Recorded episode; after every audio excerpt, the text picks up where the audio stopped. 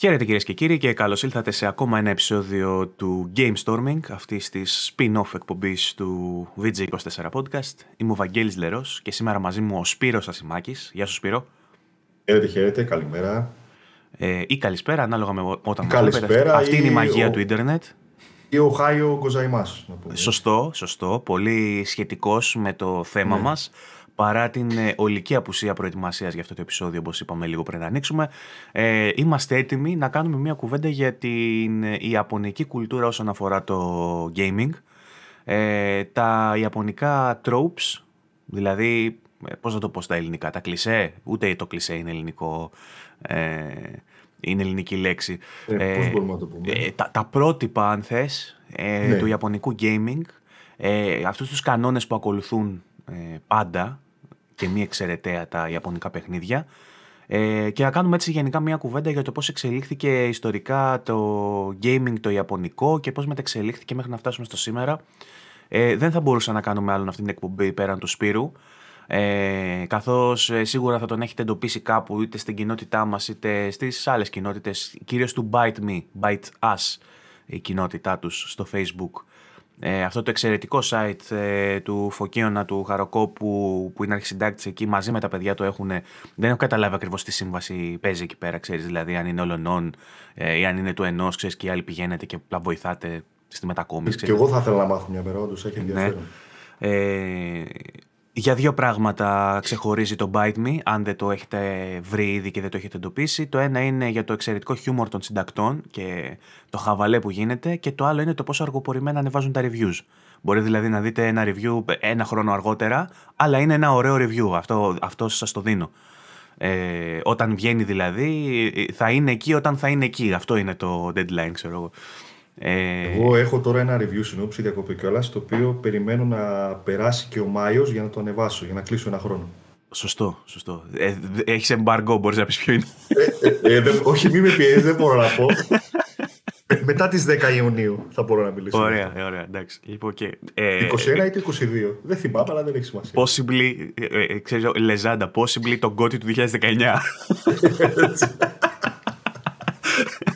Λοιπόν. Έτσι. Ε, επίσης είμαι μεγάλος φαν κάποιων ε, αφιερωμάτων το, του site του Bite Me ε, επαιτειακών όπως ας πούμε ο Καζαμίας που είναι από τα αγαπημένα μου ε, που γράφεται κάθε τέλος σεζόν ε, πες λίγο τι παίζει με αυτό για να μην, θέλω να, να το δώσει σωστά. Πες, πες τι κάνετε με αυτό κάθε χρόνο. Ε, βασικά είναι τα βραβεία. Τα Α, βραβεία είναι τα βραβεία. Καζαμία κάνει το Fight Club. Το μπέρδεψα. Ναι, αλλά... Δεν πειράζει. Λειτουργεί και ως Καζαμίας. Δεν υπάρχει ναι. πρόβλημα. Να κάνετε και έναν Καζαμία όμως τώρα, μιας και το είπαμε. Προβλέψεις. Έχουμε φάση... σκεφτεί αυτό με το στελείο, αλλά πρέπει λίγο να το οργανώσουμε. Καταλαβαίνετε γιατί έχουμε φοβερή οργανωτική έτσι, λειτουργία στο site μας. Θα μπορεί να βάλετε Καζαμία για το 2018 του χρόνου. Έτσι, έτσι. ο οποίος να λύγει το 17. Κάπως Σωστά. Έτσι. Οπότε έχουμε ένα τέτοιο Για πες τι κάνετε αυτό, με, αυτό με τα βραβεία κάθε χρόνο, πες λίγο τι κάνει. Έχουμε βραβευτεί και εμείς ως VG24 γι' αυτό. Φυσικά, Θέλω να, να ευλογήσω τα γένια μου, αυτά τα Κοίτα, Έτσι, να, όλοι να ευλογήσουμε τα γένια μας και νομίζω ότι είναι από τις λίγες φορές που άμεσα ανταγωνιστικά site Ωραία, δεν γέλασε κανένας, ωραία. Ε, λοιπόν, ίσως και να γελάνε Βραβεύει, ναι, μπορεί απ' έξω νομίζω κάτι και εγώ άκουσα. Να βραβεύει το ένα το άλλο. Αυτό έχει γίνει, καταλαβαίνεις. Είναι λίγο. Το ξεκινήσετε εσείς με το να καλείτε τους άμεσους ανταγωνιστές σας και εμείς να βραβεύουμε πλέον τους άμεσους ανταγωνιστές μας. Είναι πολύ σημαντικό αυτό. Ε, βασικά τα, τα βραβεία by τι είναι, είναι να κάνουμε χαλάστρα στο κύλι. Δεν θέλουμε τίποτα άλλο να του χαλάμε τα βραβεία. Δηλαδή, αποδομείτε αυτός, αποδομείτε τα Game Awards, ας πούμε. Τα αποδομείτε και δίνετε τα βραβεία εκεί που θέλετε εσείς με, με, την επιχειρηματολογία του Bite Me, φυσικά. Έτσι, την... Εννοείται και τα οποία είναι πολύ πιο σημαντικά βραβεία από αυτά mm-hmm. που δίνει ο Κύλο. Και λέει, θα δώσει τα γνωστά. Το βραβείο της χρονιάς, το καλύτερο παιχνίδι της χρονιάς, η καλύτερη μουσική, το καλύτερο σενάριο. Αυτά τα ξέρουμε, ρε Κύλο. Δώσε ενδεικτικά. Τα αγαπημένα σου δύο βραβεία που δώσατε, δώσ' με ενδεικτικά για να καταλάβει ο κόσμος τι βραβεία δίνει. Ε, τι βραβεία; Ε, ένα από τα αγαπημένα μου ήταν για το Last of Us που έδωσε ο Στέλιος, ένα κορυφαίο βραβείο έτσι, το οποίο άμα το διαβάσει κανείς και δεν αναφέρει ότι είναι για το Last of Us, δεν θα καταλάβει για ποιο παιχνίδι μιλάμε. Εκπληκτικό βραβείο. Ε, θα, θα μας πεις ποιο βραβείο είναι αυτό ή απλά θα μας πει μπείτε αν δείτε ποιο βραβείο δεν ε, Καλύτερο, ναι, βεβαίως έχεις δίκιο. Είναι, για, είναι το βραβείο για καλύτερο Last of Us 2. Ωραίο, ναι. Οπότε βγήκε το Last of Us 2. Δεν ξέρω. Ε, Υπήρχε έτσι μια έκπληξη, όντως δεν το περίμενα κι εγώ. Με ανταγωνισμό μεγάλο, ναι. ναι. καλύτερο Last of Us 2 ήταν το Last of Us 2 τελικά βγήκε. Okay. Και μετά ποιο άλλο. Έχουμε και το, το βραβείο που δώσαμε στον Αγκώση. Δεν ήθελε βέβαια να το παραλάβει, αλλά δεν μας πειράζει αυτό. Τους άλλους έφυγε ψέκα από δεν μας νοιάζει κιόλας πλέον. Δεν υπάρχει. Ε, έχουμε δώσει και το VG24 που βραβεύσαμε, το podcast, το οποίο ε, ήρθαμε και νομίζω καταστρέψαμε τα πάντα. Ναι, είχατε έρθει σε ένα season finale, νομίζω ότι ναι. δεν δούλεψε τίποτα, χάθηκε δεν η μισή συνομιλία. Όχι μισή, νομίζω είχαμε κάνει πόσο τετράωρο ήταν. Είχαμε γυρίσει τέσσερις ώρες. Και βγήκε μια μισή ώρα. και βγήκε μια μισή ώρα με έναν άνθρωπο ο οποίος μπαινοέβγαινε, έναν άνθρωπο ο οποίος μιλούσε με νοήματα, έναν φωκίνο ο οποίος φώναζε. Αυτό ήταν ένα τέτοιο πράγμα. Και με εσάς τους δύο να προσπαθείτε, με εσένα και τον Παύλο, να προσπαθείτε να καταλάβετε τι ακριβώς συμβαίνει. Εξαιρετικό επεισόδιο VG24. Εξαιρετικό, ε, επίσης, τα καλύτερα που δεν έχει δύο κόσμος. Ο, ο Σπύρος Ασημάκης, να πω επίσης ότι είναι εμπνευστής της κλίμακας του 10. Δεν έπρεπε σιγά σιγά να το κάνουμε και αυτό. Σωστά. Και βλέπω ότι οι, πώς θα το πω, οι συνάδελφοι έχουν φτάσει σε ένα τέλμα. Mm-hmm. Δηλαδή το, το σκέφτονται να του βάλω 10, να μην του βάλω 10. Βάλε 10. Μην το φοβάσαι. Απλά να υπάρχει ναι, μια, μια διαβάθμιση στην κλίμακα του ναι. 10 όμως. ότι... Δεν είναι καλό παιχνίδι. 10. Ναι. Είναι με κακό. Την, με την υποσημείωση, πες μας λίγο τι υποσημειώσει, όχι όλες. Πρέπει να τα βλέπω τώρα, δεν τα έχω όλα. πούμε, το, το καλύτερο, το πιο ψηλό δεκάρι που έχουμε είναι αυτό της Nintendo που το παίρνει μόνο Nintendo. Okay, είναι δεκάρι. Είναι το μπράβο Nintendo 10. Ναι, ναι, ναι. Είναι 10, μπράβο Nintendo. Ε, ε, ε, ένα 10 που μπορούσε και καλύτερα, ξέρω κάπως έτσι πάει. Ναι. Ένα τίμιο 10, ένα μέτριο 10, ναι, ένα 10 ναι. ένα, που δεν ένα, είναι... κάκιστο, ένα κάκιστο 10. Ένα που κάκιστο 10, μπράβο. Που ευτυχώς δεν είναι 9 όμως. ναι, δεν είναι 9, αλλά θα μπορούσε όμως. Αυτό νομίζω είναι η χαμηλότερη βαθμολογία. Το 10 που θα μπορούσε να είναι 9. Ναι, ναι, ναι. Οπότε δεν υπάρχει πρόβλημα σε όλα 10 για να είμαστε όλοι ευχαριστημένοι. Νομίζω ο κόσμος μέχρι και τώρα έχει, έχει καταλάβει περί τίνος χιούμορ μιλάμε και περί τίνος πρόκειται. Bite me. Μπείτε να διαβάσετε. Bite us η ομάδα στο Facebook.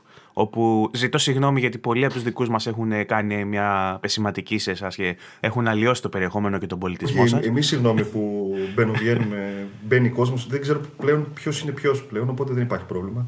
Τέλεια. Έτσι πρέπει κανονικά. Τέλεια. Λοιπόν, και πάμε να δούμε τώρα τι παίζει με Japan.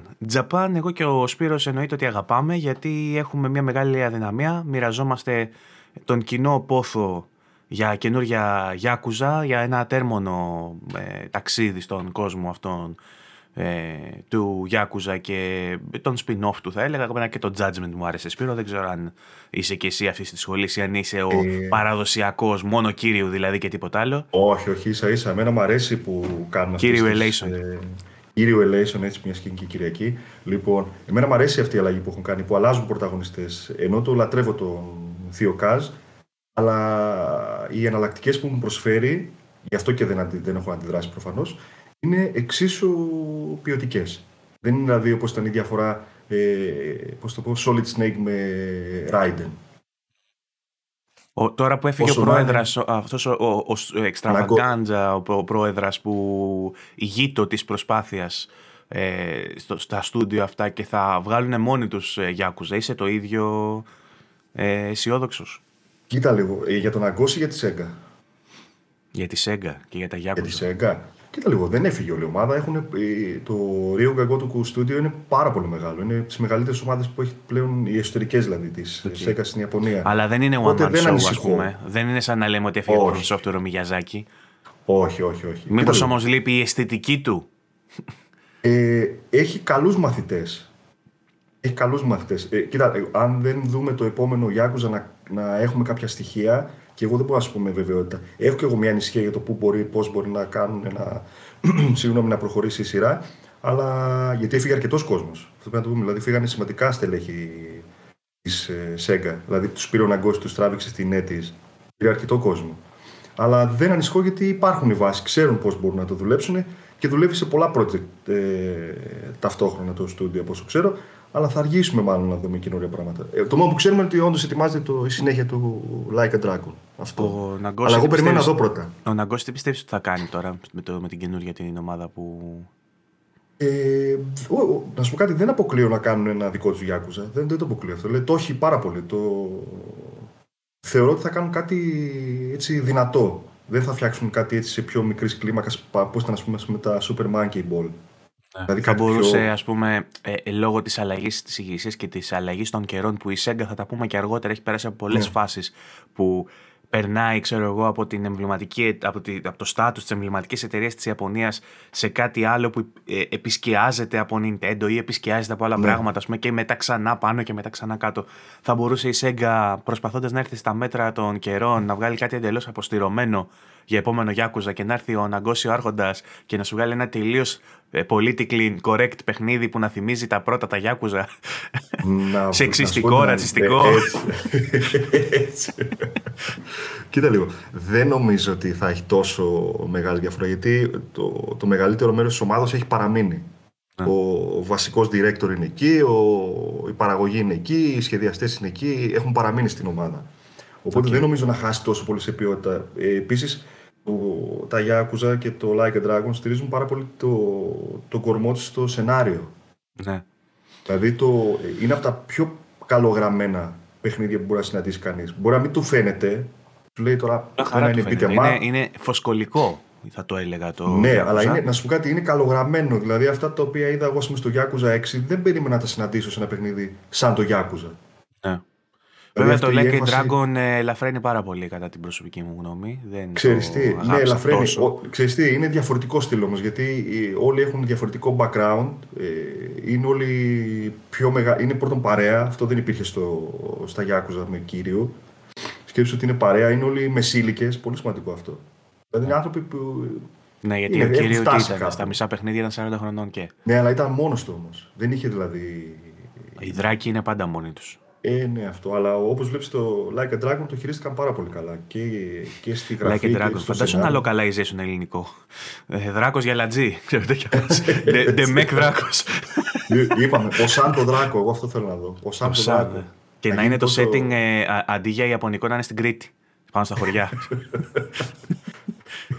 Σασμός άνω κάτω τελεία like a dragon. Αυτό θέλω να δω. Σωστά. Κάθε μέρα 9 η ώρα στον Α. Ωραίο. Ε, ήθελα να κάνουμε έτσι και μια κουβέντα μικρή για το Γιάκουζα, γιατί δεν θα μπορούσε να μην γίνει αυτή η κουβέντα. Μικρή μου αρέσει. Είσαι ναι. αισιόδοξος. Είμαι αισιόδοξος. Ε, τώρα, η φάση είναι ότι η Ιαπωνία είναι μια ιστορία μόνη της. Ιστορικά, αν το πάρουμε, είναι ε, μια χώρα η οποία πρωτοστάτησε στην εξέλιξη των video games και στο πώς ε, εξελίχθηκαν. Ε, όμως ταυτόχρονα είναι και μια χώρα η οποία ε, έχει πολύ ισχυρούς κώδικες ε, γραμμένους έτσι, στο DNA τους που δεν θέλουν να απαρνηθούν εύκολα. Πολλά πολιτισμικά στοιχεία που θα περίμενε κανείς να, είτε να έχουν απαρνηθεί είτε να έχουν έρθει στο σήμερα, να έχουν γλυκάνει λίγο. Δεν έχει συμβεί. Ε, και αυτό φάνηκε ε, κατά τον ρου της ε, ιστορίας του gaming. Ε, συγκεκριμένα το gaming μπορεί να ξεκίνησε ας πούμε, στην ε, Αμερική ε, κυρίως δηλαδή μέσω του Pong και τέτοιων παιχνιδιών έτσι που... Ε, σωστά, στη Δύση. Στη Δύση ήταν ψηλό gimmicks, όμως ποτέ δεν έφτασε στο σημείο αυτό του sensation που έγινε στην Ιαπωνία όταν πρωτοείδαν εκεί το Pac-Man και άλλα αντίστοιχα παιχνίδια. Στην Αμερική ήταν περισσότερο ένα μια επίδειξη της ε, τεχνολογικής πρόοδου των ηλεκτρονικών υπολογιστών, ότι για παράδειγμα έχουμε φτάσει σε ένα σημείο να μην είναι ένας υπολογιστής σε ένα ολόκληρο δωμάτιο και οι προσωπικοί υπολογιστές να μπορούν να κάνουν περισσότερα πράγματα και να έχει ξεφύγει η φάση από το κομμάτι του, του, της εργαλειοθήκης για τους businessmen και έχει γίνει πλέον και ένα κομμάτι του entertainment ο προσωπικός υπολογιστής και στην Αμερική άρχισαν να κάνουν demonstrate αυτό το πράγμα, να δείχνουν στον κόσμο ότι κοίτα να δεις μπορείς και εσύ αν ε, δουλέψεις αρκετά και αν υποταχθείς αρκετά στον καπιταλισμό να, να αποκτήσεις και εσύ ένα προσωπικό ε, υπολογιστή ε, στον οποίο θα μπορείς να παίζεις ε, αντισφαίριση με 4 πίξελ. Ε, στην Ιαπωνία από την άλλη ε, το έκαναν τέχνη από την αρχή, μπορώ να σου πω. Δηλαδή, ενώ στην Αμερική έβλεπες περισσότερο παιχνίδια του τύπου σπορ που γίνονται, ε, υλοποιούνται ας πούμε με πίξελ, ας πούμε, μια μορφή ενός σπορ ή αεροπλανάκια που πυροβολάνε. Θες να γίνεις ε, Top Gun, θες να γίνεις Tom Cruise αν είσαι Αμερικανάκι, δεν γίνεται αλλιώς. Ε, ενώ είχαν αυτόν τον ρεαλισμό, έναν ρεαλισμό που τους χαρακτηρίζει και στην Αμερική και μετέπειτα για το πώς εξελίχθηκε το gaming, στην Ιαπωνία ε, υπήρχε αυτό το φαντασιακό πλαίσιο, αυτό το φανταστικό πλαίσιο, ας πούμε, μέσα στο οποίο φτιάχνανε πράγματα ε, σουρεαλιστικά, ε, μη ρεαλιστικά, παραμυθένια. Ε, και φαίνεται αυτό από τα πρώτα δείγματα παιχνιδιών που λέει, δηλαδή σκέψω ότι ο ένας είπε τι θα κάνω, ε, θα κάνω ένα σπορ σαν το τέννις για παράδειγμα, σαν το ping pong, θα το βγάλω pong και θα μοιάζει με αυτό. Και τι είπε ο πρώτος Ιάπωνας για παράδειγμα, θα φτιάξω ε, έναν ε, άνθρωπο χωρίς πόδια, κίτρινο, που θα τρώει μικρά πίξελ και θα τον κυνηγάνε φαντάσματα.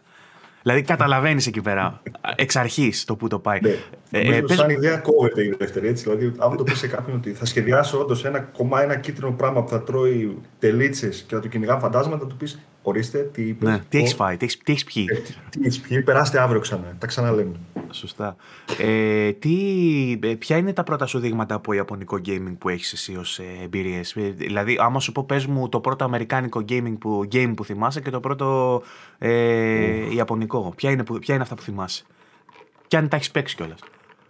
Λοιπόν, εγώ ξεκίνησα, όπως είπαμε τώρα, να κάνουμε και μια ιστορική αναδρομή, λίγο να δούμε τι σχέση ο καθένας και πώς, πότε τη γνώρισε την Ιαπωνία. Ε, το πρώτο παιχνίδι που έπαιξε ήταν το Ghost and Goblins του 86. Capcom. Σε οφάδικο εννοείται, έτσι. Δεν υπήρχε, δεν είχα. Ε, η, μέχρι την αρχή του 90 ο μόνος τρόπος για να παίξω βιντεοπαιχνίδι ήταν να πηγαίνω σε καφενεία τις διακοπές και να παίζω μαζί με τα μπαρμπάδια μέσα που παίζανε πρέφα, να παίζω εγώ ηλεκτρονικά. Να με αφήνουν. Οπότε όλη μου, έτσι πώς το πω, η παιδική και εφηβική ηλικία είναι αποκλειστικά και μόνο η Ιαπωνία. Το πρώτο δυτικό πρέπει παιχνίδι. Να, πρέπει να έγραψε πολύ στην ναι. ψυχούλα μας αυτό το κράμα ε, πολιτισμικών εισρωών, αν θες ε, με το ιαπωνικό καμένο παιχνίδι, με, αυτό, με αυτή την σουρεάλ δημιουργικότητα που διακρίνει τους Ιάπωνες, σε συνδυασμό με την ελληνική καλτήλα του καφενείου και αυτή τη μυρωδιά από κεφτεδάκι και ούζο στην ατμόσφαιρα, Έτσι. καθώς εσύ τιμάς την προσπάθεια του Ιάπωνα να φέρει αυτό το σκατό που έχει στο κεφάλι του να το κάνει pixels. Νομίζω ότι αυτό έχει χτίσει προσωπικότητες, έχει χτίσει χαρακτήρες. Είμαστε η γενιά αυτού του πράγματος. Και να βλέπεις ένα χώρο που έχει αυτό το κλασικό το, μοσιά, το, πώς το, λένε, το μοσαϊκό στο, στο πλακάκι, να είναι με τους καπνούς μέσα, με τους άλλους να φωνάζουν για καφέδες. Εσύ να βλέπεις μια ε, τεχνολογική επανάσταση εκεί μέσα, δηλαδή εντελώς ναι. παράτερες εικόνες. Και να τους εκτήρει όλους γύρω σου, ξέρω εγώ, που ασχολούνται με το Πασόκ και με το. Όχι, όχι, ίσα ίσα. Εγώ χαιρόμαι γιατί λέω, Μα αφήνουν και παίζω. Καλά, ναι, εντάξει, δεν φαντάζομαι ότι θα ερχόταν ποτέ ο παππούς να σου πει κάνεις στην άκρη νιάνια θέλω να κάνω το high score μου. Απλά... Όχι, ευτυχώς ε, δεν είχαμε τέτοια, αλλά είχαμε ε, μετέπειτα στη Θεσσαλονίκη ήταν οι μαγαζάτορες που με βλέπανε ότι ήμουνα καμιά 20 στη Θεσσαλονίκη, ε. Θεσσαλονίκη, στα Οφάδικα, δεν μπορούσες να μπεις μέσα αν ήσουν κάτω από 17. Α. Οπότε με το που βλέπανε ένα κοντό πράγμα να προσπαθεί να παίξει ναι. μόνο του, σου λέει Ε, αυτογειακά, γεια σας. Πολύ σύντομα δεν μπορούσατε έξω. να παίξετε γενικότερα ε, μπλιμπλίκια σε καφενεία γιατί απαγορεύτηκαν σε κάποια φάση, υπενθυμίζω. Ε, ε, αυτό έγινε αρχές 2000. Α, εντάξει. Εγώ είμαι το 93, οπότε ξέρεις, το, το ε, βλέπω πολύ ναι, κοντά, ναι. ρε παιδί μου. Εσύ έχεις προλάβει για τη χρυσή εποχή. Ε, και πρόσεξε λίγο πότε έγινε αυτό που απαγορεύτηκαν τα πλημπλίκια όταν βγήκε το Virtua Fighter 4 στα ηλεκτρονικά; Ε, δηλαδή, παιδιά, λέω. Συμβολικό. Σκοτώστε. Έλεος. Τι μάθω. Οκ. Ε, οπότε, πρώτη εμπειρία ήταν αυτή; Έπαιξα πέντε αγώνες. Μετά τα επόμενη μέρα δεν το βρήκα. ναι, Ghost and Goblins. Ήταν απίστευτη εμπειρία. Μην φανταστείτε τώρα. Ε, Παίζει να έπαιξα ένα δευτερόλεπτο μέχρι να χάσω, αλλά αυτό μου φαινόταν πάρα πολύ και ήταν, με γέμιζε όλη την ημέρα. Λέω: Πω, προχώρησα δύο βήματα, και βγήκε ένα κόκκινο πραγματάκι που πετούσε, με σκότωσε. Ναι. Αλλά όλα αυτά τα οποία έβλεπα, επειδή ήταν μόνο, έτσι, είχα επαφή μόνο με ιαπωνικά παιχνίδια, όλα αυτά μου φαινόταν φυσιολογικά. Δηλαδή, όντως, είναι ένας υπότης που τον κυνηγάνε κάτι ακέφαλοι υπότε. Γιγάντι. Ναι ή, ή δαίμονες με κόκκινα φτερά. Άρα τα, τα, τα, πρώτα βιώματα που είχες εσύ ήταν με ιαπωνικά παιχνίδια, ρε παιδί μου. Δεν είναι. Ναι, ναι, σου είπα από το 86 που ξεκίνησα μέχρι 90 δεν είχα δει ε, δυτικό παιχνίδι. Δεν είχα παίξει μάλλον. Ήταν μετά μόνο από περιοδικά ότι έβλεπα, αλλά και αυτά δεν μπορούσα να καταλάβω τι ήταν. Έβλεπα, ναι. διάβαζα πούμε, για Monkey Island, δεν καταλάβαινα τι ήταν. Δεν ήξερα τι ήταν. Δεν είχες και πισί. και μόνο Ιαπωνικά. δεν είχα και πισί. δεν, είχα, δεν υπήρχε τίποτα τότε, οπότε. Ναι, ήταν πιο δύσκολο. Η πρώτη, πρώτη επαφή με δυτικό παιχνίδι ήταν το 90, τέλη του 90, όταν πήρα Atari 2600 και πήρα το Είχε μέσα το Joust της Midway Williams. Αν δεν κάνω λάθος. Μπορούσες από τότε να διακρίνεις διαφορές; Έλεγες δηλαδή ότι α, αυτό είναι δυτικό παιχνίδι, αυτό είναι. Ε, δεν το έχω φιλοσοφήσει μέσα μου προφανώς γιατί ήμουν μικρούλης, αλλά καταλάβαινα όμως ότι υπήρχε μια διαφορά. Γιατί ό,τι είχα παίξει, ό,τι είχα δηλαδή δει μέχρι τότε σε δυτικό, χωρίς όμως να έχω επαφή με PC και τέτοια, μου φαινόταν ότι είναι σαν να παίζω mini games. Δηλαδή, όπως είπες, μια παρτίδα τέννη. Δεν έχει κάτι άλλο, αυτό είναι. Ναι. Ε, έπαιζα βόλεϊ. Αυτό είναι. Ε, πυροβόλησε πέντε αεροπλάνα. Δεν έχει κάτι άλλο. Δηλαδή αυτό και επαναλαμβάνεται. Σε μια λούπα δηλαδή μπαίνει. Ενώ στο, στα Ιαπωνέζικα ένιωθε ότι παίζω κάτι το οποίο έχει αρχή, μέση και τέλος. Άσχετα είναι μικρό σε διάρκεια. Α πούμε και το Golden Axe που έπαιζε στα ηλεκτρονικά, παιχνίδι του 20 λεπτού δεν είναι παραπάνω. Αλλά ένιωθες ότι συμμετέχεις σε μια ιστορία, βλέπεις πραγματάκια. Υπάρχουν δύο πλευρές ε, στο νόμισμα, βέβαια, και στο ανατολικό και στο δυτικό νόμισμα. Ε, στη Δύση είχαμε είτε αυτό το κομμάτι με το ρεαλιστικό, το simulation, ας πούμε, προσπαθούσαμε να φέρουμε τον πόλεμο ή ένα σπορ στα μέτρα του gaming, και μετά, μετέπειτα και περισσότερο από Ευρωπαίους, οι οποίοι μπορεί να άνοικαν, ε, να δούλευαν για αμερικάνικα project ας πούμε οι εταιρείες, όμως ε, directors βλέπαμε πολλοί Γερμανούς, βλέπαμε τέτοια που κάνανε point and click.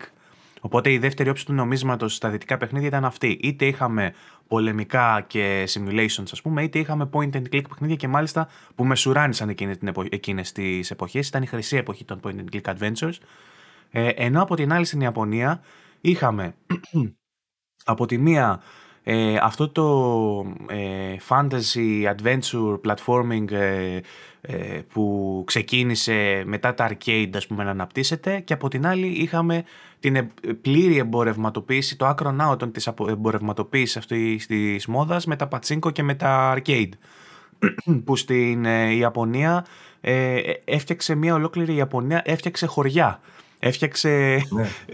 Ε, έφτιαξαν δρόμους. Όχι. Ε, έφτιαξαν ολόκληρες πόλεις, ξέρω εγώ, Ακιχαμπάρα, όλα αυτά. Φτιάξαν ολόκληρες περιοχές ε, και πόλεις που βάσισαν την οικονομία την τοπική στα arcade, στα πατσίνκο και, στα, και σε αυτή την τεχνολογία.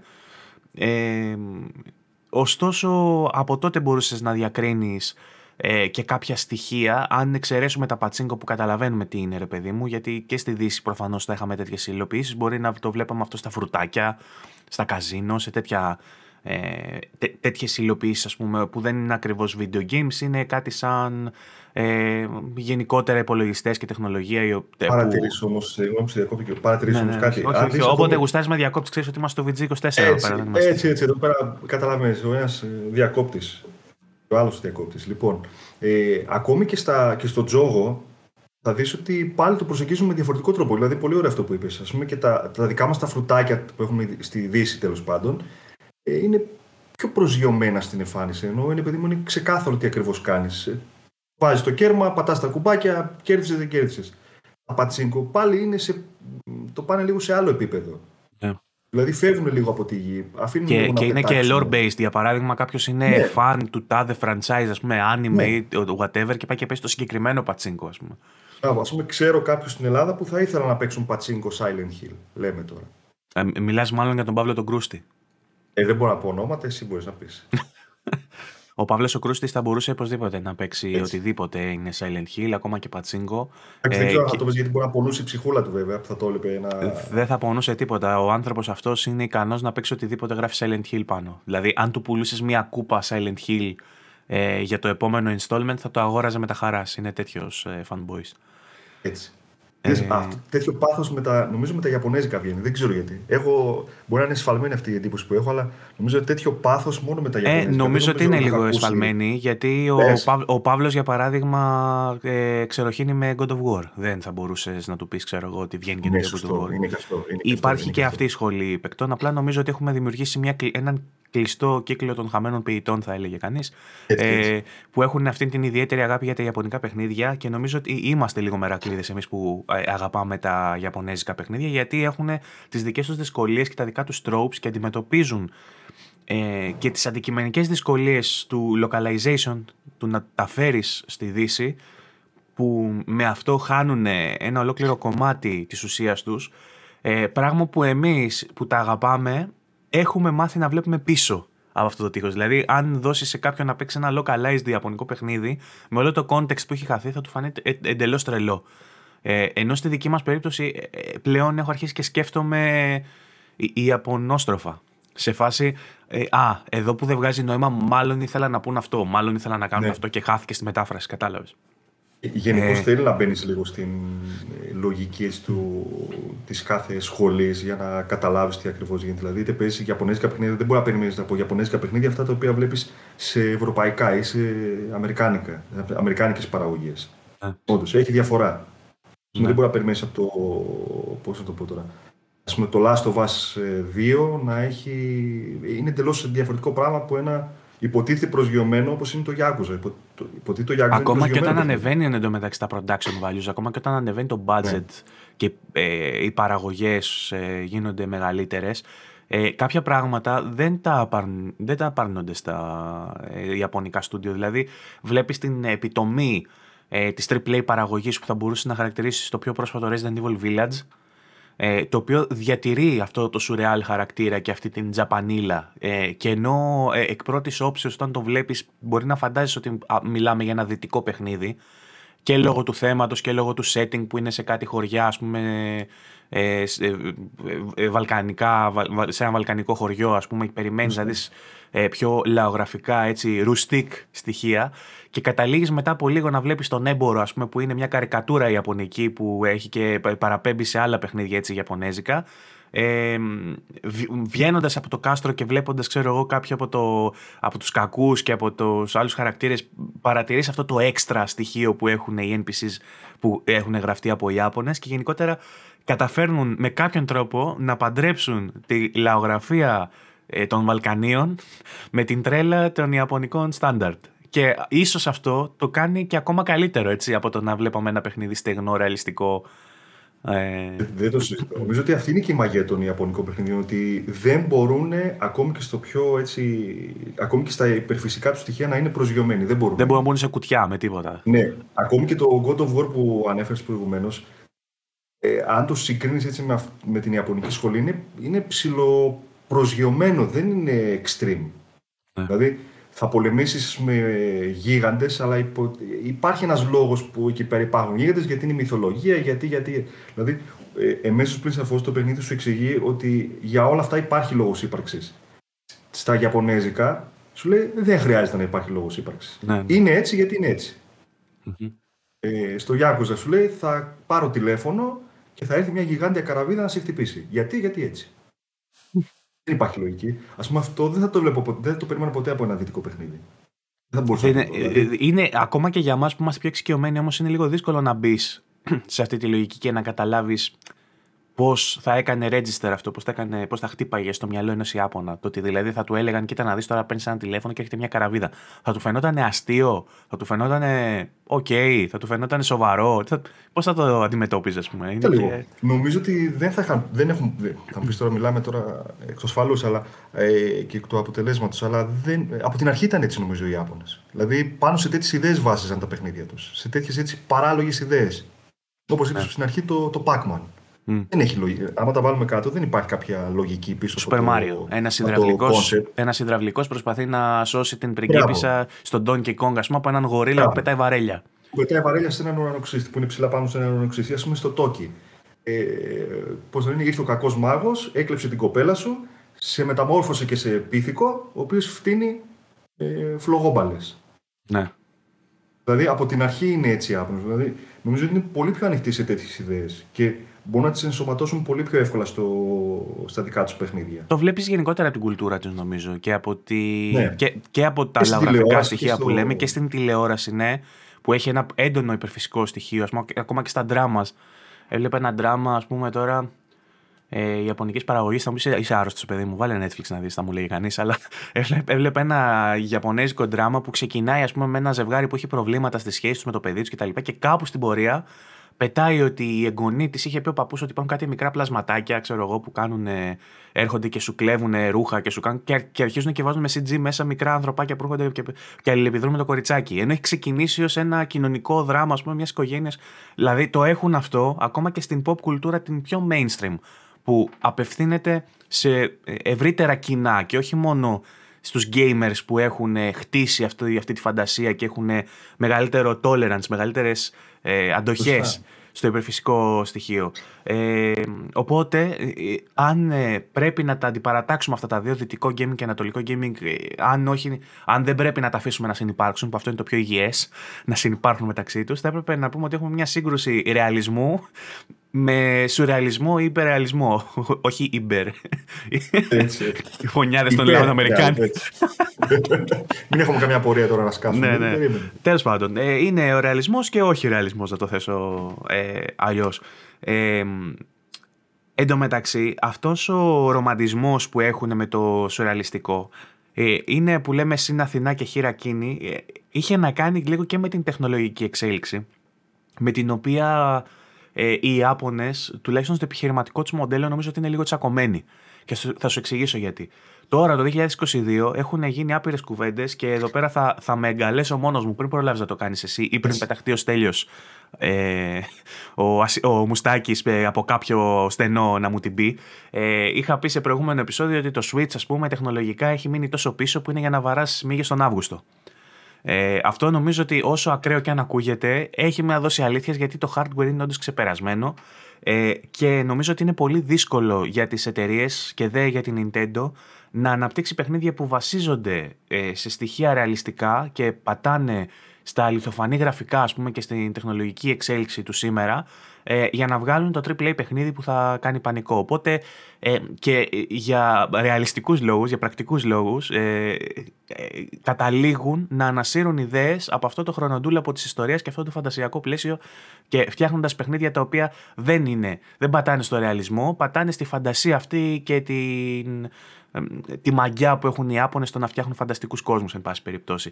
Ε, δεν είναι όμως μόνο τώρα που συμβαίνει αυτό. Συνέβαινε διαχρονικά. Ε, η μεγαλύτερη καμπή, ας πούμε, πιστεύω για μένα, ήταν όταν ε, η Δύση αποφάσισε να ξαναμπεί στο παιχνίδι, έχοντας χάσει την πρώτη μάχη ε, από Nintendo και Sega με το NES, SNES, Sega, Master System, Saturn, όλα αυτά που είχαν βγει. Mega Drive. Mega Drive, ναι. Μετά το εκεί, εκεί έχασε τον πόλεμο, ας πούμε, η Αμερική, γιατί το αποδέχτηκε ότι μας, μας γλεντήσανε. Όλη η Αμερική αγόρασε ε, Nintendo, έπαιζε NES, κάποιοι λίγοι Sega. Ε, και στην Ελλάδα το ίδιο νομίζω έπαιζαν και στην Ελλάδα τα, τα, τα fanboy wars, με τα console wars ήταν κάπως ε, δεν ήταν τόσο relevant, ας πούμε, δεν ήταν τόσο στην επικαιρότητα, γιατί δεν νομίζω ότι είχε και ο κόσμος την οικονομική επιφάνεια για να αγοράσει κονσόλε όσο έκαναν τότε και τα παιχνίδια. Α, γινόντουσαν μια χαρά τότε κονσόλε. Εγώ θυμάμαι ότι. Αν έβλεπες, δηλαδή, αν διάβαζες, θα μου πεις εντάξει, εσύ είναι ο πιο. Ήμουν μικρός, ναι. Μεταγενέστερος τέλος πάντων. Ε, Πώς το λένε; Γινόταν χαμός μες Sega Nintendo Ελλάδα. Εγώ θυμάμαι ότι πηγαίνανε στο Minion, ναι, κάτι τέτοια μου. Κάτι, κάτι γέροντε σαν τον Παύλο μου λένε ότι πηγαίνανε στο Minion και παίζανε. Δεν μου λένε ότι αγοράζαμε όλες τις κονσόλες και τα παιχνίδια, ξέρω. Προφανώς ήταν διαφορετικά. Ήταν, ήταν, ε, τότε ήταν ακριβά τα παιχνίδια. Ήταν ακριβά. Αυτό λέω, ναι. Ότι δηλαδή, δηλαδή... θεωρώ ότι ήταν πολύ ε, εξωπραγματικό να έχουμε ε, ε fanboy wars ε, και console wars στο, στο, βαθμό που τα έχουμε σήμερα, ας πούμε, που ο καθένας έχει ένα Xbox ή ένα PlayStation. Και... Πρόσεξε, όταν μπήκαν για τα καλά στη ζωή μας, δηλαδή όταν άρχισαν να κυκλοφορεί όντως Nintendo στην Ελλάδα και Sega στην Ελλάδα κανονικά όμως, δηλαδή να τους βλέπουμε σε μαγαζιά, να έρχονται παιχνίδια καινούρια κτλ. Ε, Ψιλοχαμός γινόταν και τότε.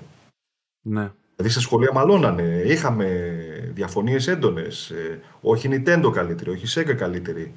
Και το έβλεπα και εγώ πήγαινα σε μαγαζιά και τότε γινόταν χαμός γιατί ε, το ένα σούπερ μάρκετ είχε Super Nintendo για να παίζεις σε σούπερ μάρκετ τώρα, έτσι.